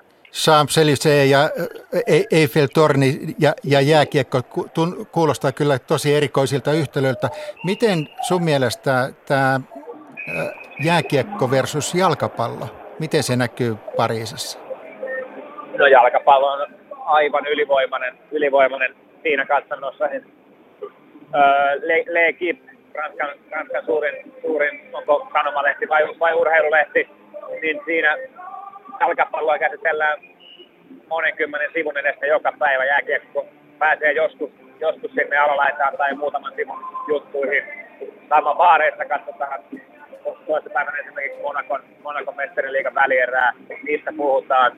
Lätkävemmän kisoista ei, ei kukaan, kukaan edes oikeastaan tiedä mitään, että kyllä, kyllä sinällään jalkapallo on aivan ylivoimainen, muun muassa PSGn ottelu huomenna luvassa, niin varmasti siinä aika, aikamoista huumaa. Toisaalta sitten on sanottava myös, että sunnuntaina, kun on esimerkiksi Suomi-Ranska, niin se, se ottelu on ennakkotietojen mukaan loppuun myyty. Eli kyllä täällä sitten jääkiekkohuumaakin löytyy, kun isäntämaa pelaa, pelaa. Ja kyllähän me kaikki muistetaan, että jo Juhani Tamminen aikana aurinko kuninkaana täällä Ranskalle vähän kiekkobuumia rakenteli, niin ehkä tässä nyt kotikisossa yrittää Ranska sitten vähän samaa toista.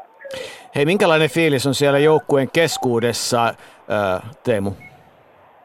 On vaikea niin vähän aikaa ollut sille vaikea sanoa niin kuin tarkemmin, että kyllä alkuturnauksessa aina yleensä semmoinen positiivinen, vähän odottava tunnelma on, on, että myönteisyyttä huokuu ja vielä hymyssä suu ja muuta, mutta jos tätä peliä katsoo, katsoo tämä al- alku lähti aika hyvin, mutta nyt on mennyt vähän vaikeammaksi, niin en tiedä sitten, mikä, mikä on esimerkiksi tämän pelin jälkeen huomenna harjoituksessa, että vielä toistaiseksi on ollut aika myönteistä, mutta tietysti on esimerkiksi Jesse Puljärven tilanne, hän aika suorasukaisesti jo lausui mediassa, mitä pettynyt on, kun ei ole minkäänlaista roolia sinällään erikoisia puheita nuorelta mieheltä, jotka ei oikeastaan mitään näyttöjä ole antanut. Niin tämä on vähän tämmöistä odottavaa tämä vielä on, ja totta kai tämä alkusarja on todella pitkä. Ensimmäinen peli tänään, ja vielä on sitten kuusi alkusarjan peliä jäljellä ennen kuin pelataan sitten mahdollista puoliväliä.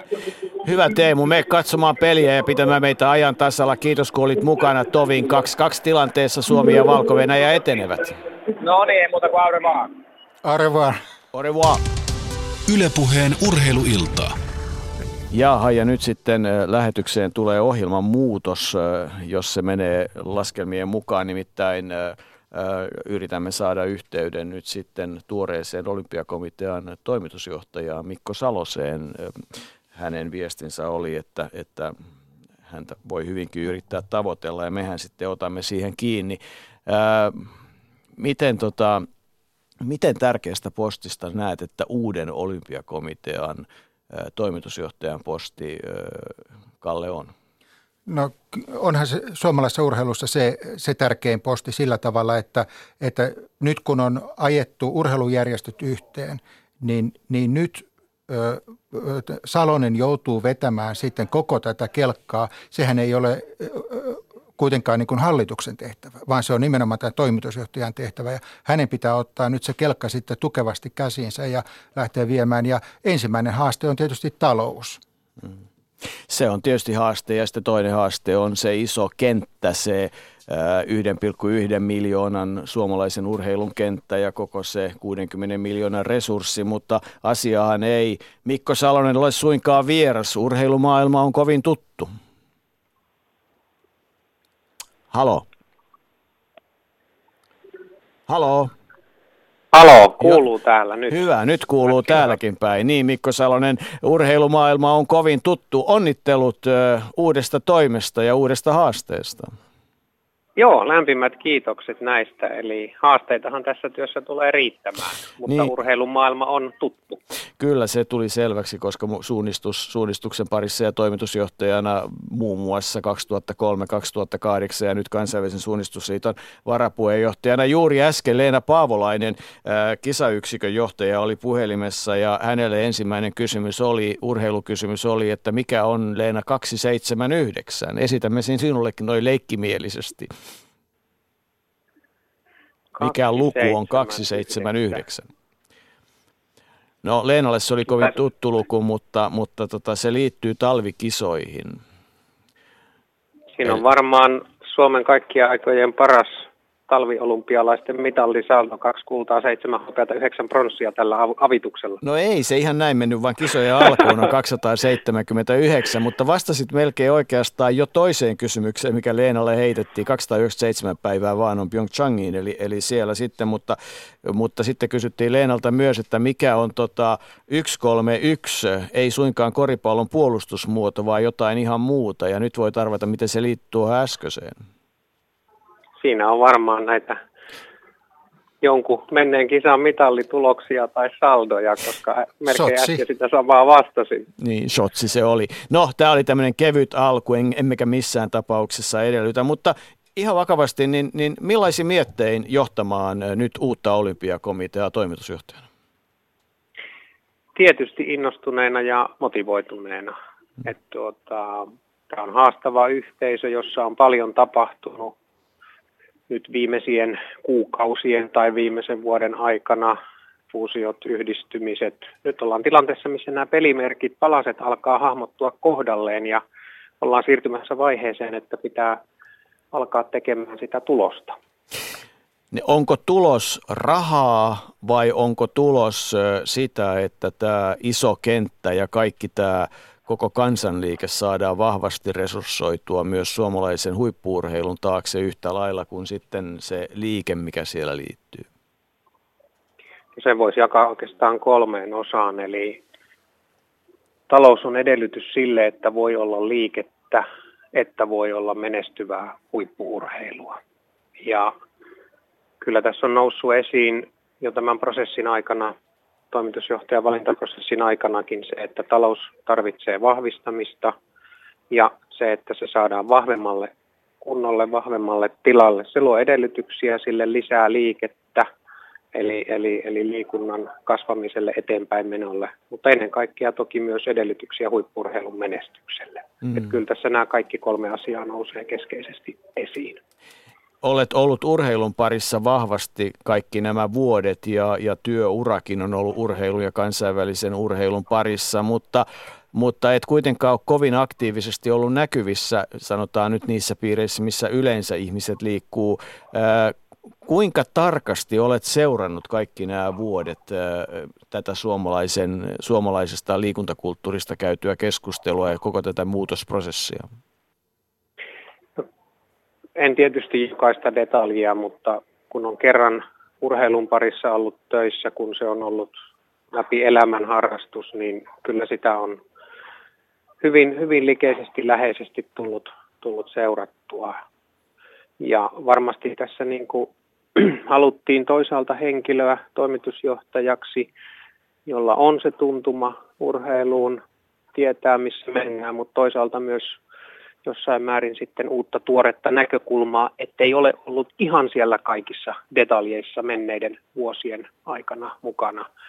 Ja oma toimintahan on hyvin vahvasti tuonne kansainvälisiin ympyröihin viime vuosina painottunut, että sen takia myöskään ei niin paljon näissä, voisiko sanoa, suomalaisissa piireissä näkynyt. Sanoit tuosta tuoreesta näkökulmasta, niin näkisitkö, että viime vuosina olisi tehty jotakin virheitä tässä suomalaisessa urheilussa? Esimerkiksi 2000-lukua, jos tarkastelee.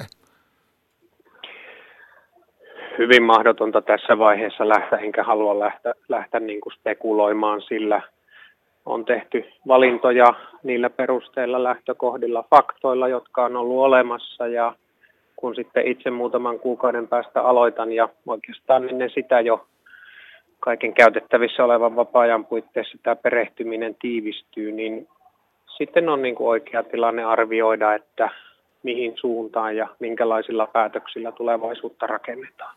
Koska pesti alkaa? Pesti alkaa elokuun puolivälissä. Eli tietysti kun, kun työstä toiseen siirrytään, niin velvoitteet edellisessäkin työssä on kunnialla hoidettava loppuun. Ja, ja, ja sen takia tässä on tämmöinen normaali siirtymäkausi. No mutta Mikko Salonen, hienoa, että valinta on tehty. Hienoa, että sinut on valittu. Se on tärkeä asia, että tämä välitila ikään kuin loppuu. On selkeät asetelmat, mistä lähdetään viemään eteenpäin.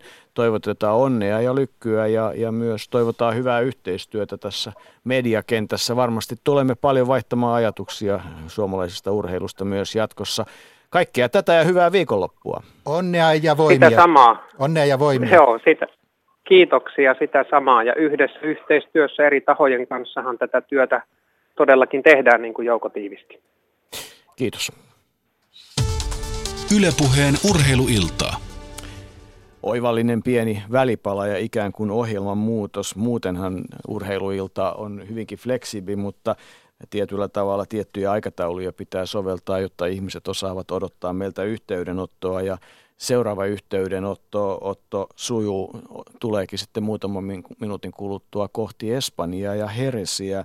Ää, Kalle Virtapohja, oletko yhtään moottoriurheiluihminen?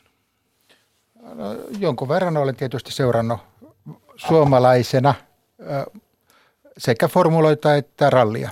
Mm.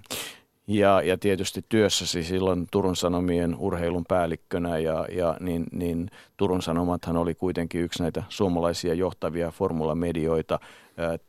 Lehti raportoi hyvinkin tarkasti kaikista kilpailuista. Kyllä täytyy sanoa, että Heikki Kullan, toimittaja Heikki Kullan se henkilökohtainen panos oli kyllä erittäin tärkeä ja olen iloinen, että hänet myös palkittiin sitten vuoden urheilutoimittajana.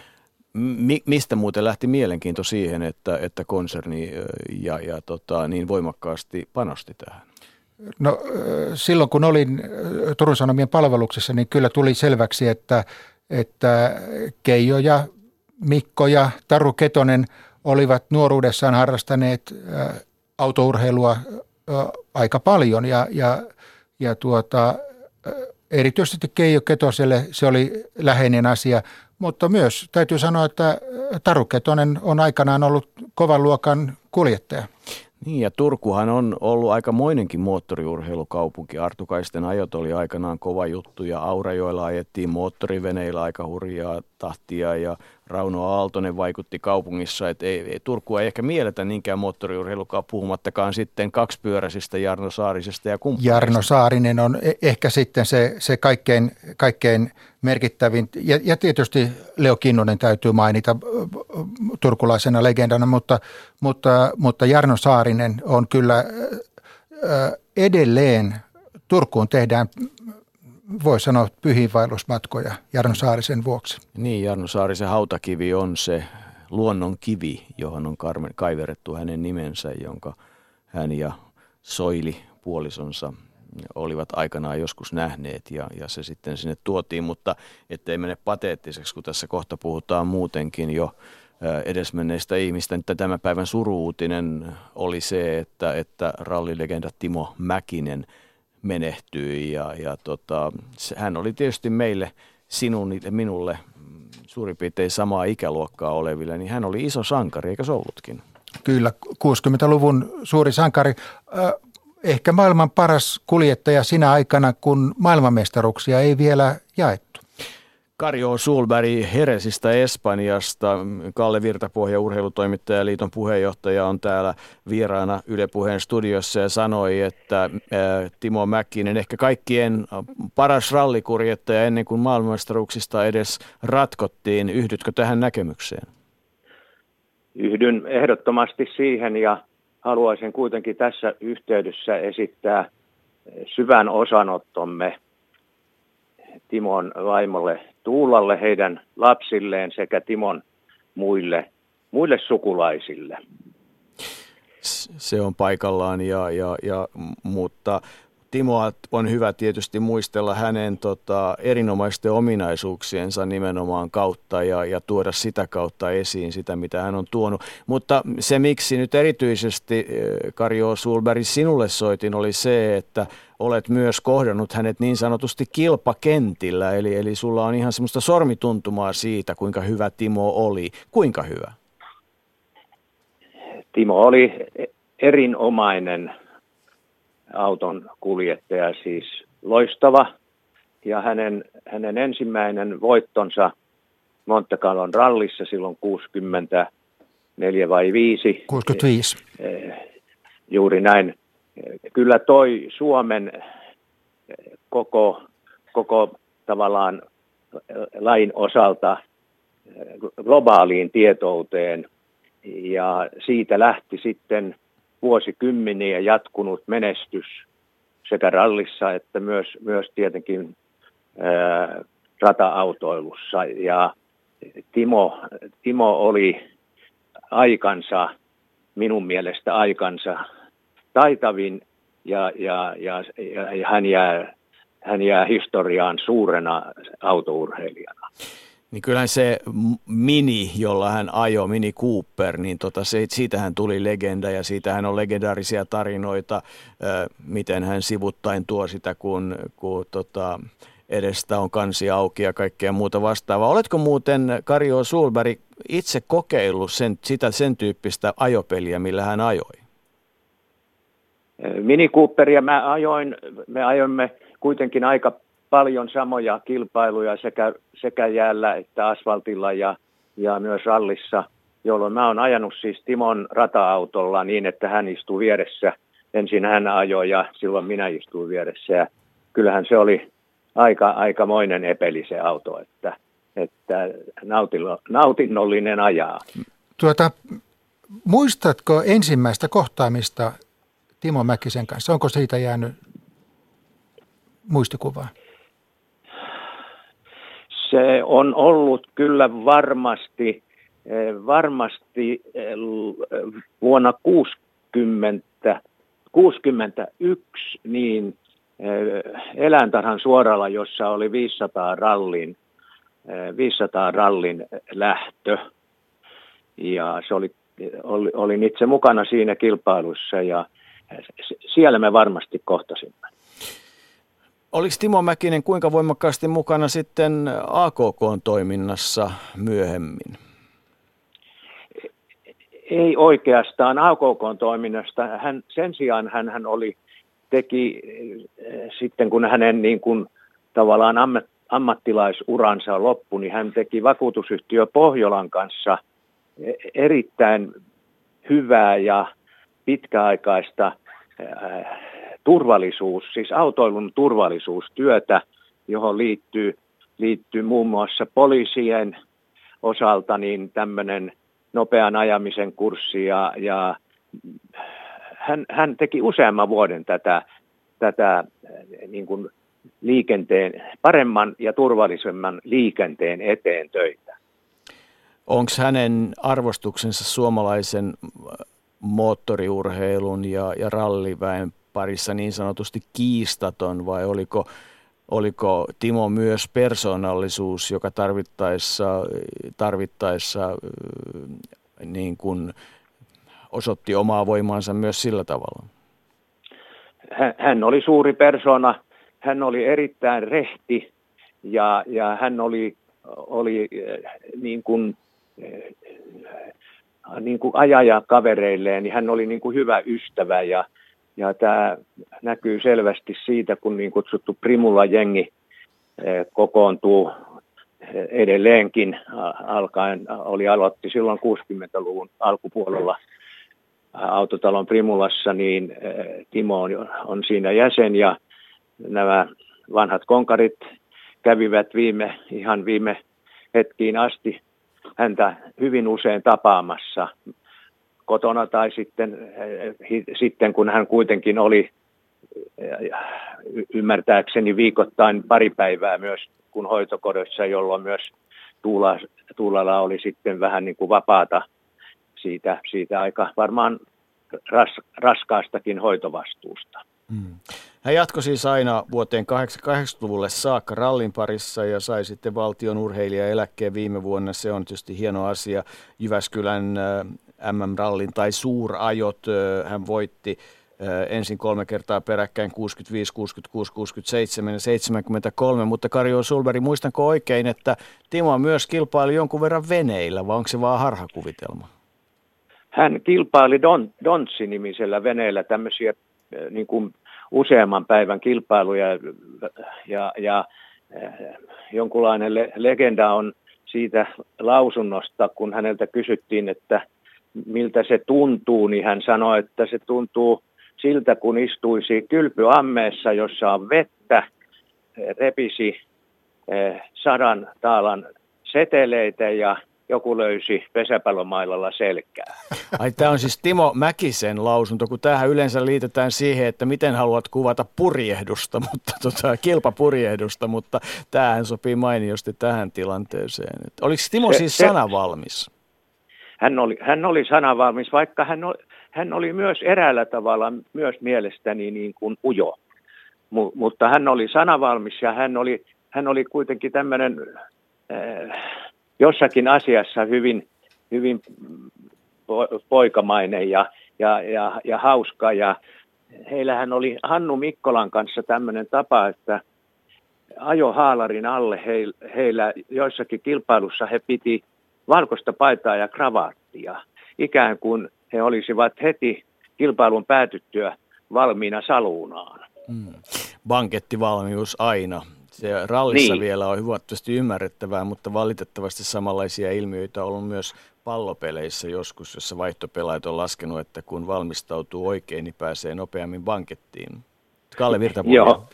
Tuota, Yksi, yksi juttu ehkä, joka on hyvä myös muistaa, että Timohan oli erinomaisen hyvä kuljettaja myös asfaltilla. Ja silloin muistan, koska ajoin itsekin kahdella autolla kesällä 66, ei ensimmäisessä, vaan toisissa Keimolassa järjestetyissä kilpailussa, jolloin paikalla taisi olla neljä tai viisi Formula 1 maailmanmestaria. Ja siellä ajettiin silloin ei ykkösillä tietenkään, vaan Formula 2 oli Jim Clark ja oli Jackie Stewart, oli, oli tota Jack Brabham ja oli Jochen Rindt.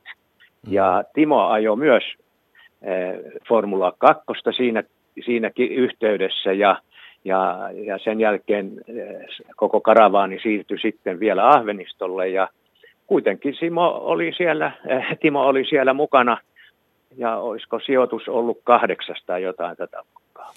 Eikä se Simokaan nyt ihan kauheasti pieleen mennyt. Kyllähän Simokin oli siihen aikaan kova kuljettaja, Simo Lampinen. Että... Simo, Simo oli, oli ehdottomasti kova, kova kuljettaja. Siis siinähän oli Timo, Rauno Aaltonen, Pauli Toivonen ja Simo Lampinen, jotka ajoivat 60-luvulla Suomea maailmankartalla. ja Flying Finn liitettiin ilmeisesti rallikuljettajista nimenomaan Timo Mäkiseen ensimmäisenä. Ehdottomasti näin. Ehdottomasti näin. Ja, ja myös tämä sanonta, että if you, have to, if you want to win, you have to have a fin. Se on kyllä erinomainen Se oli markkinointikeino. tiimipäällikön äh, lausahdus. Loistava. Joo, ja se on siirretty nyt sitä taitavasti myös formulamaailmaan, josta viime viikonloppuna saatiin äh, hyvä, äh, hyvä esimerkki. Täytyy Karjo Sulberg sen verran poiketa käsikirjoituksesta ja asiasta, että mites muuten otit Valtteri Bottaksen ensimmäisen voiton? Saiko se tunteita aikaan sinussa? Joo, kyynel. Mm. Joo. Se oli hieno hetki.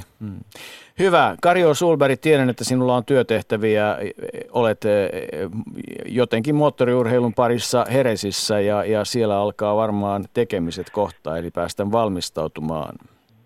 Me aloitimme äh, aamulla tekemiset. Meillä oli, oli Dornan johdon kanssa oli äh, läpikäynti äh, Kymiring-projektista ja, äh, ja sitten tapasimme, tapasimme myös FIMin turvallisuuspäällikön ja, ja, ja kilpailun johdon, että kävimme kyllä aika yksityiskohtaista keskustelua ja huomenna se jatkuu tutustum- tutustumisella rataan täällä Heresissä ja ennen kaikkea näihin kanttareihin ja niihin ratkaisuihin, jotka, jotka, jossa Suomella on, on tulossa ihan oma, oma oi, uusi oivalluksensa, mutta siitä varmasti myöhemmin tarkemmin.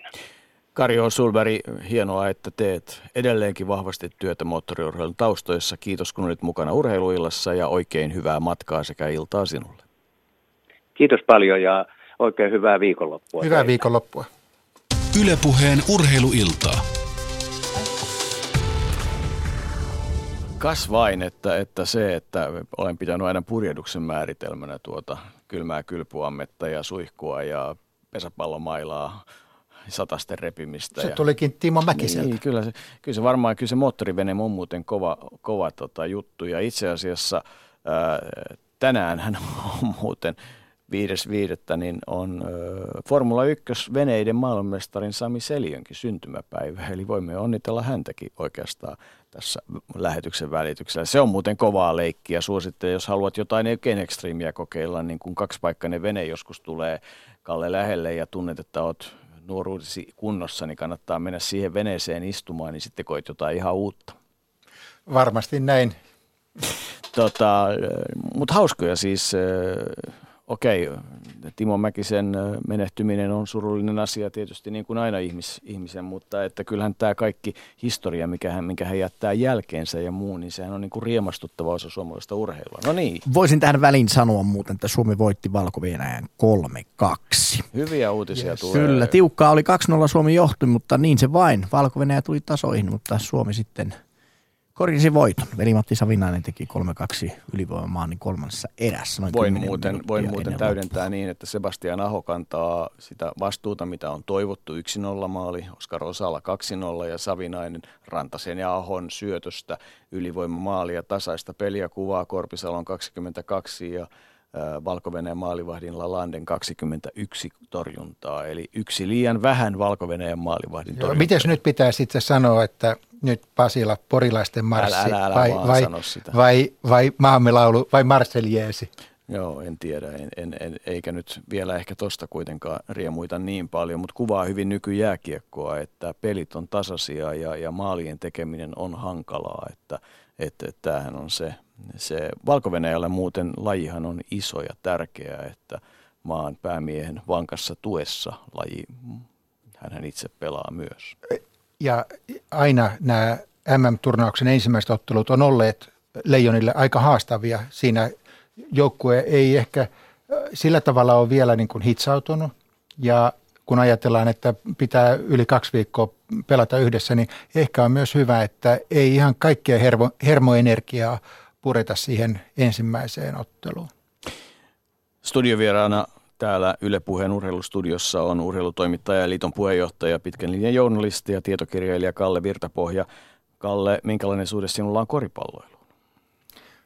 Koripallo ei ole mulle sillä tavalla kovin tuttu laji, mutta, mutta olen esimerkiksi haastatellut Teemu Rannikkoa siinä vaiheessa, kun hän oli vielä aika nuori kaveri. Niin, Teemu Rannikko kun oli 16-vuotias ja pelasi liigaa siis 20 vuotta sitten pelirakentajana silloisessa Turun piiloset joukkueessa, jota toinen legendaarinen jokin aika sitten 70 vuotta täyttänyt Eero Saarinen valmensi, niin 16-vuotias rannikko laittoi amerikkalaispelaajat järjestykseen ja ilmoitti, että jos et tee niin kuin sanon, niin ei palloa tule – pelaajat olivat kuulemma vähän häkeltyneitä, että mitä tämä poika oikein selittää ja valmentaja oli sanonut, että kannattaa kuunnella, jos haluaa pelata ja saada palloa. Että, ja sama, sama, samanlaista oli peli eilen Joensuussa. Että niin se, sinä olit paikalla katsomassa. Kyllä, ja huomenna ollaan taas Salossa kello 16 alkaa kamppailu ja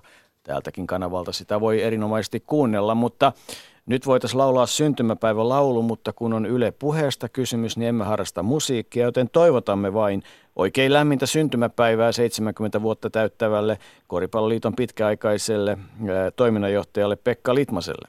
Hyvää syntymäpäivää. Kiitoksia, kiitoksia. Mm. Olet siellä Espanjassa paossa niin, että kun olimme matkalla Lappeenrantaan syntymäpäiväkakulle, niin jouduimme kääntymään ympäri tuossa jokunen päivä sitten, kun, kun et ollutkaan paikan päällä, mikä suurena pettymyksenä otettiin vastaan, mutta tulemme uudestaan. Tota, olet äh, ollut äh, Joensuun kataja, joka nyt siis johtaa finaalisarjaa 2-0, niin, niin sinunkin juuresi jotenkin liittyvät siihen katajaan äh, ja siihen aikaan, kun kataja nousi mestaruussarjaan.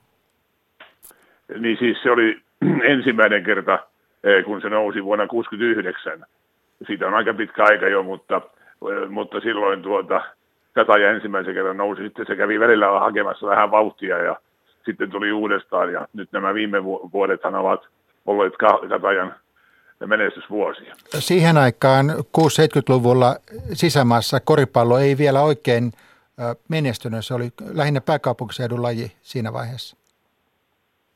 No, eh, tietysti noin valtakunnan kärkijoukkueiden osalta, että parhaimpaan aikaan Helsingistä oli viisikin mestaruussarjajoukkuetta. Tai jopa joskus jopa, ettei olisi ollut jopa enemmän, mutta se on sivuseikka. Hei, minkälainen oli joukkue, Joensuun kateen joukkue silloin, kun te nousitte? Ketä siellä suuruuksia oikein vaikutti silloin? Mä ajattelin, että tämmöinen voisi tulla, kyllä mä en vielä muista niitä nimiä paikkaan aikaa. No Eero Oksava, joka on ollut vielä tässä nykyjoukkueenkin taustoilla mukana viime aikoina. Viimeksi eilen, sitten, eilen voimakkaasti mukana pelissä, kyllä. Sitten semmoinen Heikki Härkönen, Pentti Repo, Ilkka Parikka, Jouko Keino. Leo Aalto oli tämmöinen kunnanlääkäri Polvijärveltä, joka ei, enää, kai ei tänä päivänä eläkään, mutta, mutta tuota, hän oli tämmöinen Helsingin tuliainen, pelannut aikaisemmin Sörnäisten NMKYssä ja Tapiolan hongassa. No sitten siinä oli tuota Kari Vakkuri, nämä eivät ehkä valtakunnallisesti niin, niin tunnettuja ole, mutta, mutta tuota, ja valmentajana oli silloin Iiro Kuivalainen, joka oli jopa yhden kerran tuon maajoukkueenkin mukana kakkosvalmentajana, kun itse pelasin tuolla Jyri Kakarin muistoturnausta Pietarissa tai silloisessa Leningradissa. Onko tämä nyt se turnaus, jossa Jolma, Jolma Pirkevaara antoi sinulle semmoisen syötön, jonka onnistuit saamaan koriin, vai oliko tämä jossain muualla? Ei, kyllä se, se, se tuota, siis on, on, mä varmaan saanut jonkun muunkin koriin, mutta, mutta se mitä, mitä varmaan tarkoitat, että oli niin hieno syöttö, niin se oli juhlamaaottelu Helsingin jäähallissa. Silloinkin pelattiin jo jäähallissa eh, joskus tuossa 70-luvun eh, vaihteessa ja vastassa oli suuri ja mahtava Neuvostoliitto. Että tuota, siihen aikaan siinä pelasi siinä Neuvostoliiton joukkueessa muun muassa Paulaskas, joka on nyt viime vuosina ollut, onko se ollut Liettuan Eh, valmentajana.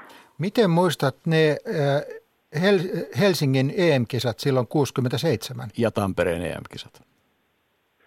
No minä muistan erittäin hyvin. Ei oikeastaan pitäisi kertoa, kun on niin sanotusti rehellisen miehen maineessa, mutta kun olin niin innostunut koripallosta siellä Joensuussa ja EM-kisat olivat käynnissä ja opiskelin siihen aikaan opettajaksi ja se oli siihen aikaan ei vain lähdetty, niin minun täytyy mennä rehtorille ilmoittamaan, että, että tuota, tuli nyt vain kertomaan, että, että olen sairaana, että en ole lähtenyt, koska me yritimme saada tämmöistä matkaa, joka, oli, joka olisi niin kuin ollut ihan, voisiko sanoa, luokkaretken tyyppinen matka, mutta se, se evättiin ja minulla oli sen verran kova äh, tuota, himo päästä ja tämän äsken mainitun Leo Aallon kyytiin pääsi sitten ja ja tuota, kun olin sertellut, että olen sairaana ja niin sitä sitten jäähallissa oltiin katsomassa. Muun muassa Jugoslavia oli siihen aikaan, tai oli silloin vastassa. Siellähän oli tietysti monenmoista hässäkkää Olli Ahosen toimesta. Niin, ottelu, joka jää kansainvälisen koripallon kirjoihin siitä oikeastaan ensimmäisenä tämmöisenä merkittävänä rähinänä, mutta niinhän ne 67 kisat jää myös siitä, että silloin todella pelattiin siis suurissa halleissa isojen yleisöjen edessä ja, ja tavallaan eh, niin kuin koripallon nykyhistoriaan Suomi kirjoitti silloin jäljet, että, että niin kuin tultiin tämmöisiin isoihin halleihin yhtä lailla kuin Suomen fanit sitten teki tuossa seuraavissa viime MM-kisoissa Espanjassa. Mutta tota, Miten katsot koripallon nykymenoa näin emeritus toiminnanjohtajana? No eihän siinä mitään.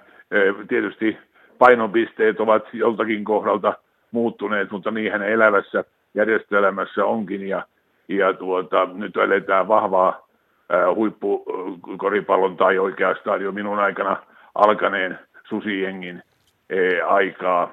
Mulla on täälläkin vaimolla – ei minulla, mutta vaimolla susi, susi tuota laukku mukana. Että niin tuota, joo. joo. Olet siis Espanjassa tällä hetkellä tiedoksi, kun sanoit, että täällä. Niin, niin. niin. Että tuota, sehän on ihan sillä tavalla, oikeastaan voi sanoa, että, että tuota, e, e, eihän nyt paremmin e, olisi voinut mennä, mitä nyt viime vuosina on mennyt tuota, maajoukkueen kohdalla ja ennen kaikkea se, että, että yleisö on löytänyt eh, tuota, tähän mukaan. Toivottavasti se sama vire jatkuu myös täällä nyt tulevissa syksyn kisoissa. Itse asiassa iloinen asia noin koripallon harrastuksen kohdalta on se, että ensimmäisen kerran kai koripallohistorian aikana niin, niin muutama päivä sitten ylittyi 19 000 lisenssipelaajan määrä. No se tietysti voisi olla paljon suurempikin, kun otetaan huomioon se, että, että tuota, se jo yli kymmenen vuotta sitten oli, oli tuota, yli 17 000, mutta laji on sellainen, että siitä myös eh, lähtee osittain pois ihmisiä. Tosin kyllä tänä päivänä myös koripallo kuntoilun muotona on ö, eh, ottanut jalansijaa, ö, eh, miten mä sanoisin, monelta. On, Helsingissä on paljon semmoisia yli 50 ihmisiä, jotka eivät ole koskaan hiihtäneet, ja heidän, heidän lajinsa on vain koripallo. Suomen suunnistusliiton toimitusjohtajana vuosina 2003-2008 työskenteli Mikko Salonen, joka noin tunti sitten valittiin Suomen olympiakomitean toimitusjohtajaksi Pekka, Lipkon, Lip, Pekka Litmanen. Minkälaisen toimitusjohtajan olympiakomitea saa Mikko Salosesta?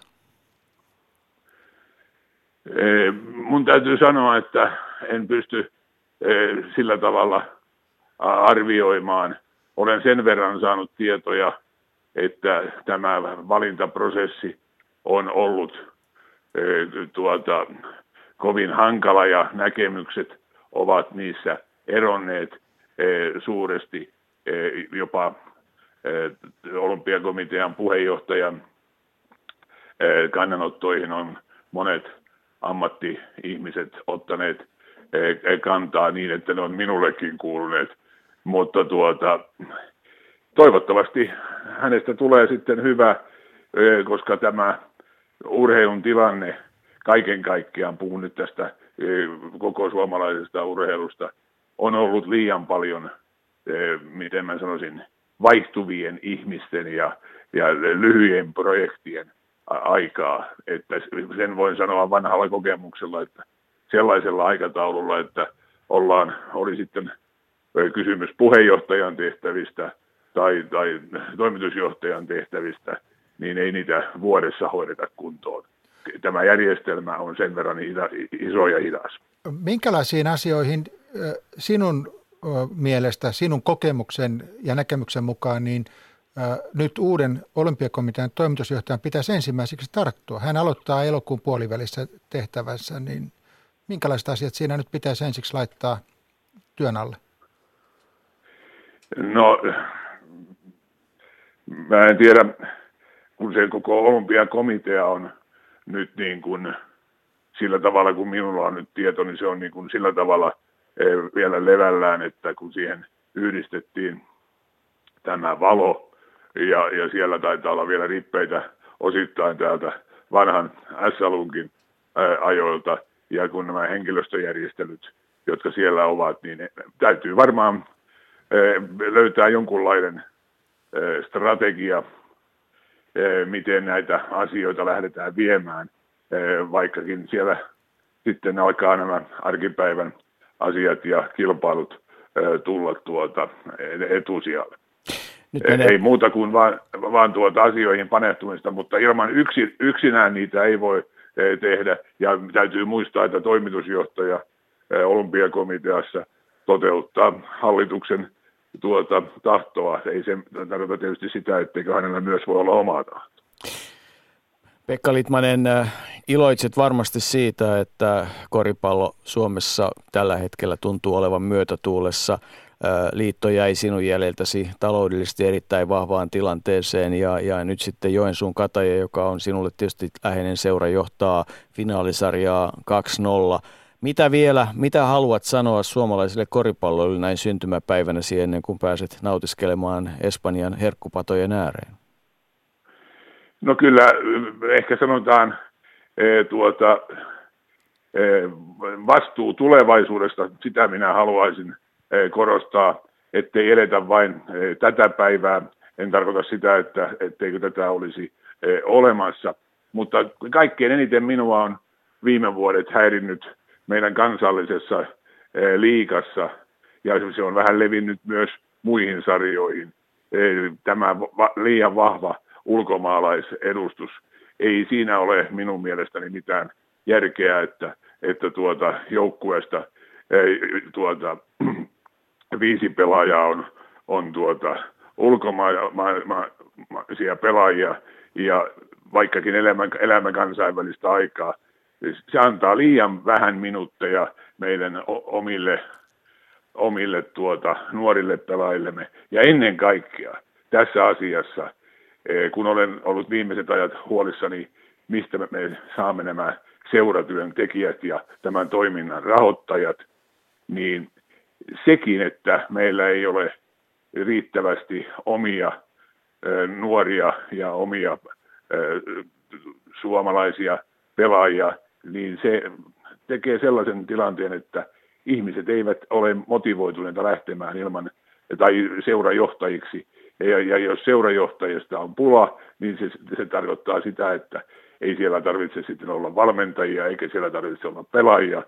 Kuitenkin täytyy kaikissa organisaatioissa muistaa sen, että taustat tekee seurajohto. Ja tänä päivänä ei ole kovin suurta tunkua sen tyyppiseen te- tehtävään. Sama varmaan koskee myös osittain tätä valtakunnan tilannetta, että ei ne niin suuresti haluttuja monetkaan tehtävät tällä hetkellä ole. Siinä vakava sana eh, Espanjan suunnasta. Vielä kerran Pekka Litmanen, oikein paljon onnea 70-vuotispäivänäsi, päivänä jolloin Suomen maajoukkueen kapteeni, koripallomaajoukkueen kapteeni Sean Huff täyttää vuosia yksi kovimmista kansainvälistä tähdistämme Kalevi Sarkalahti ja todettakoon, että kymmenen vuotta sinua nuorempi on Joensuun Katajan mestaruussarjan joukkueessa maajoukkueessakin vaikuttanut professori Kaalerik Mikkelsen. Kiitos Pekka Litmanen. Hänen, hänen kanssa istuimme juuri tässä pari päivää sitten, tai tuolla Lappeenrannan katsomossa. Kiitos, ei mitään. Kaikkia hyvää Suomeen. No niin, hei. Ylepuheen urheiluiltaa. Vakava sana, mutta, mutta se on yksi hyvä mielipide, jonka pohjalta kannattaa käydä keskusteluja. Yhtä lailla tietysti portit on suomalaispelaajilla auki maailmalle ja ja nyt tietysti amerikkalaisiin yliopistoihin on päässyt opiskelemaan kymmenittäin, että nämä, on niin kuin, nämä ei kuule käsi kädessä, mutta, Mut, mutta vakava sana ja vakavan pohdinnan paikka joka suhteessa, Kalle, Kyllä, niin? kyllä, ehdottomasti. Kyllähän niin kuin kantoi aidosti huolta siitä oman lajin kulttuurista, mihin ollaan menossa, kuka jatkaa tätä työtä. No, ihan tärkeitä asioita. Ehdottoman tärkeitä asioita. golf taitaa olla myös jonkinlainen intohimosi. Kyllä, Kyllä. Miten tota, tärkeänä pidät sitä, että Suomi järjestää esimerkiksi Challenge Tourin kilpailun? Se on erittäin tärkeä asia äh, niille ammattimaisesti pelaaville äh, pelaajille ja myös esikuvien kannalta. Kyllä se on arvostettavaa, että Vieromäki on ottanut sen haasteen – vastaan. Sehän on se taso, johon amatööripelaajat sitten ensimmäisenä joko, joko pohjoismaisen kiertueen kautta tai sitten tälle haasteekiertoille pyrkivät rakentaessaan uraa. Mm. Vierumäen golfin toimitusjohtaja Jan Ruoho, aika iso haaste taitaa kuitenkin Challenge Tourin kokoinenkin turnaus olla, vaikka, vaikka Vierumäellä noin periaatteessa yleisesti nämä yleisfasiliteetit majoitusten, ruokailuiden ja muiden osalta on, ja se on hyvin kompakti paikka, mutta kaipa sinä haastettakin riittää. Joo, kiitoksia vaan ja hauskaa iltaa molemmille sinne studioon. Kyllähän siinä haastetta riittää, riittää mutta siinä on myös mukavaa tekemistä ollut ja, ollut ja toivotaan, että tulevaisuudessa niitä, niitä vuosia on myös paljon lisää. Nyt on ollut tota, noin jossain mielessä vähän erikoinen kevät tai sanotaan aika kylmä kevät ja, ja, ja sellainen, niin tota, miten kenttien kannalta, kuinka haastava kevät on ollut? No kaiken kaikkiaan talvi oli aika haasteellinen tällä leveysasteella, että kentällä oli suhteellisen paljon jäätä. Jouduttiin tekemään aika paljon työtä koko talven aikana sen poistamiseen ja, ja siihen, että saadaan sitten kenttä keväällä ajoissa käyntiin tai kausiajoissa käyntiin. Ja ja tota, aika myöhään me kuitenkin sitten loppupelissä päästiin liikkeelle, että yleensä meidän kentän avaamiset on ajoittuneet tuonne huhtikuun puolen välin paikkeille ja nyt sitten saatiin kuun lopulla vasta kenttä auki, eli viime perjantaina ja sitten viikonloppuhan oli myös maa valkoisena, joten sitten taas vappuna jatkettiin, eli ensimmäinen päivä. Että kyllähän se on ollut, ollut mielenkiintoista, mutta luonnon kanssa ollaan tekemisissä ja siihen vaan pitää tottua tässä ammatissa. Hmm. Kuinka hyvin, kun tietysti urheilussa tämä talousyhtälö on aina jonkunmoinen, niin kuinka hyvin Challenge Tourin talousyhtälö tällä hetkellä, kun vielä kisan alkuun on kuitenkin jokunen aika, niin, niin mitä voit sanoa siitä? No jos me verrataan viime vuoteen, niin viime vuonna oltiin tässä vaiheessa ihan, ihan vielä alkumetreillä ja, ja tota, ei oikeastaan tavallaan pystytty tekemään paljon sen tapahtuman ympärillä juttuja, eli rakentaa yleisölle – yleisöllä asioita, niin nyt on oikeastaan se suuri työ. Me pystyttiin tekemään aika paljon, kiitos yhteistyökumppaneiden, kaksivuotisia sopimuksia, mikä tietysti helpotti tätä vuotta. Ja sitten sen lisäksi viime vuosi kaikilla mittareilla onnistui aika hyvin, niin sitten tuli semmoista luonnollista yhteydenottoa tapahtuman suhteen ja me ollaan budjetissa, tai itse asiassa ollaan hippasen ylikin budjetti, eli, eli tavoitteissa ollaan siltä puolelta, ja nyt sitten pyritään rakentaa tapahtuman yhteyteen yleisölle ja golfista kiinnostuneille, niin erinäköistä aktiviteettia, että saataisiin sitten myös yleisö paikan päälle, mikä yleensä nyt on ollut hieman haaste suomalaisessa golfissa. Et, et tietysti nyt siellä on hyviä suomalaisia pelaajia paljonkin liikkeellä, liikkeellä niin tota, toivottavasti se sitten myös osaltaan tuo tämä urheilullinenkin puoli katsojia paikan päälle. Viime vuonnahan juuri se kohta oli sitten se, joka siinä vähän niin kuin jäi, jäi niin kuin odotuttamaan tätä vuotta. Eli, eli suomalaiset pelaajat eivät ihan onnistuneet si- siellä odotusten mukaan. Nyt näyttää aika hyvältä. Tapio Pulkkanen oli toinen äh, Challenge Tourin kilpailussa tässä joku viikko sitten.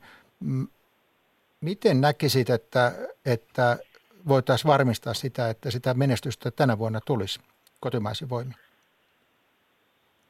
Tietysti toivon, että kaverit pelaa erittäin hyvin siellä, niin sehän se tuo siitä menestystä, mutta kyllähän se täytyy todeta, että jos katselee tulosluottelua Turkin kisasta esimerkiksi, missä Tapio pelasi erittäin hienon kilpailu, mitä kautta sitten pääsee ensi viikonloppuna pelattavaan Portugalin yhteiskisä Eurooppa Tourin Challenge Tourin, se on, se on huikea saavutus.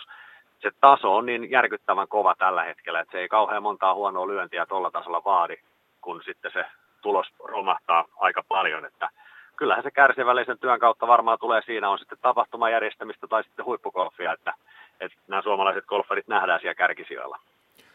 Miten tuota, kun, kun näitä kisoja järjestetään, niin, niin sinnehän se on golfissa aika poikkeuksellista, miten sinne sitten pelaajat pääsee mukaan. Miten, keitä suomalaisia tulee pelaamaan siellä Vierumäellä?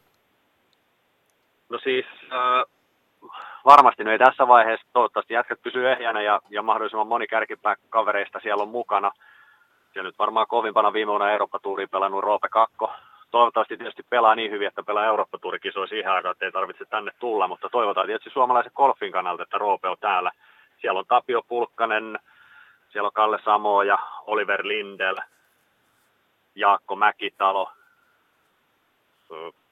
Nyt ainakin nyt ensimmäiseksi alkuun tulee nämä pelaajat mieleen. Ja sitten tietysti ne suomalaiset pelaajat, ketkä nyt menestyy tällä kaudella ja, ja ovat sitten sellaisia rankingin mukaan, että pystyvät käyttämään villei kortteja tai meidän kutsuja pääsevät sitten tähän tapahtumaan. Et kyllä siellä on Patrick Ruus, Liinus Väisänen. Siinä nyt muutamia nimiä, noin nopeasti sanottuna.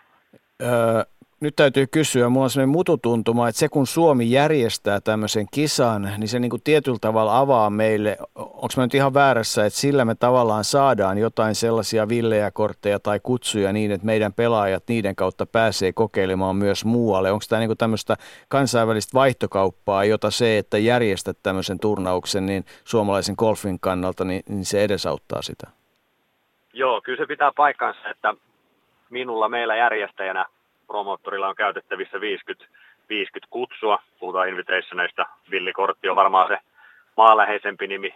Ja sitten eri tapahtumia järjestäjien kesken me teemme vaihtoja, tai minä teen ne vaihdot anteeksi käytännössä, ja, ja sitten heiltä tulee pelaajia meille, ja me pystytään sitten nimeä tiettyjä pelaajia, pelaajia kisoihin. Et esimerkiksi nyt Turkissa niin meillä pelasi Jaakko Mäkitalo ja Antti Ahokas, Tapio Pulkkanen, ja sitä kautta sitten Pulkkanen sai pelipaikan Turkkiin, ja hyvin menestyttyä, niin pääsin nyt sitten vielä sitä kautta pelaamaan tämän seuraavan yhteiskisan, mihin muuten, muuten ei olisi ollut mahdollisuuksia.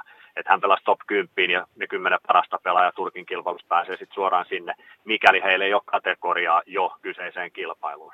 Eli, eli tavallaan niin kuin tämä kisan järjestäminen suomalaisen golfin kannalta niin kuin on aika monivivahteinen asia, mutta sitten mennään toiseen asiaan kun tota, meillä on erinomaisia naispelaajia, Kalle osaa sanoa tarkemmin tilannetta, kun seuraa ehkä vielä tarkemmin, niin tota, mutta et, et koska me järjestetään Vierumäellä myös sitten naisten esimerkiksi Euroopan, Euroopan tuurin kilpailu, onko siitä käyty koskaan keskustelua? No kyllä siitä keskustelua käyty, hyvä kysymys, ja itse aina toivoo tietysti, että sinne naisten puolellekin niitä järjestäjiä löytyisi. Letasinkin saa pelataan Vihdissä tänäkin vuonna, että hienoa, että tämä alemman tason Challenge Tourin vastaava kilpailu pelataan Suomessa.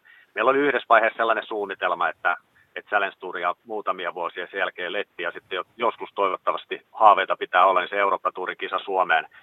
Mutta nyt tällä hetkellä meillä on vielä ensi, vuotinen, ensi vuonna vuodeksi sopimus jäljellä Challenge Tourista ja sitten sen jälkeen katsotaan, että, että millä mennään ja minkä tyyppisellä konseptilla eteenpäin. Että haaveita pitää olla ja se eteen nyt tietysti on sitten naisten tai miesten, niin olisi kyllä ihan, ihan erittäin hienoa järjestää täällä Viermäellä.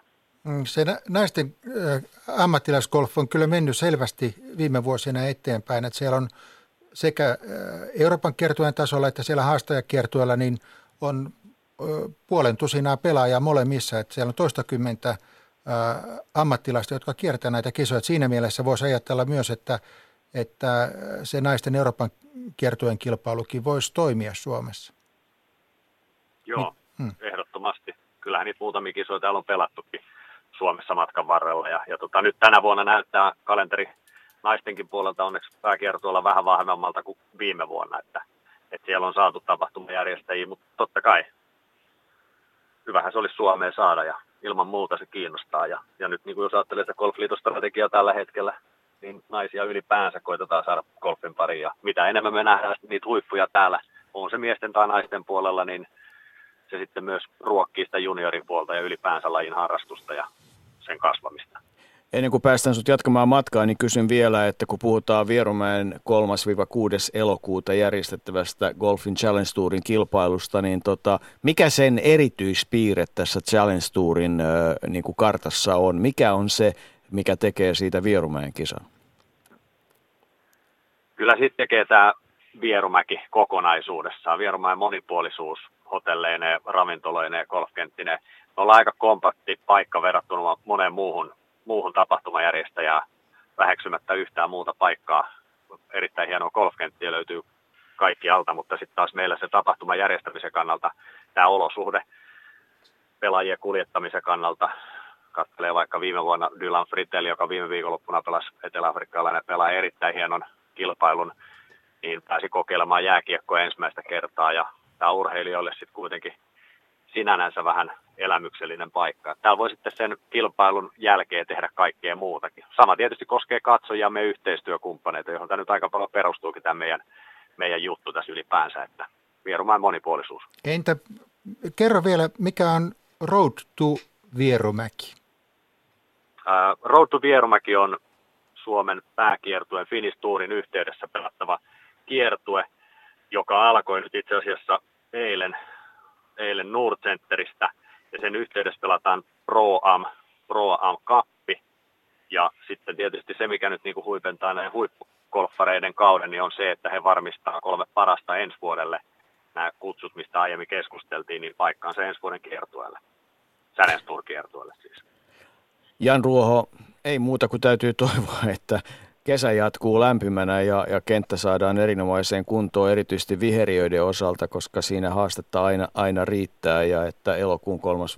päivä sitten säät suosii niin, että, että siellä on, on mukava kilpailua seurata. Oikein hyvää kevättä ja viikonvaihdetta sinulle. Kiitos samoin teille molemmille. Kiitos. Hyvää viikonloppua. Ylepuheen urheiluiltaa. Toi aika mielenkiintoista oli keskustella myös siitä ja kuulla, että Jan Ruoho oli kiinnostunut siitä naisten Euroopan kiertueen kilpailusta. Mun on ihan pakko sanoa tuosta suomalaisen golfin ehkä suurin tähti pelaa tällä hetkellä vielä amatöörigolfia Yhdysvalloissa.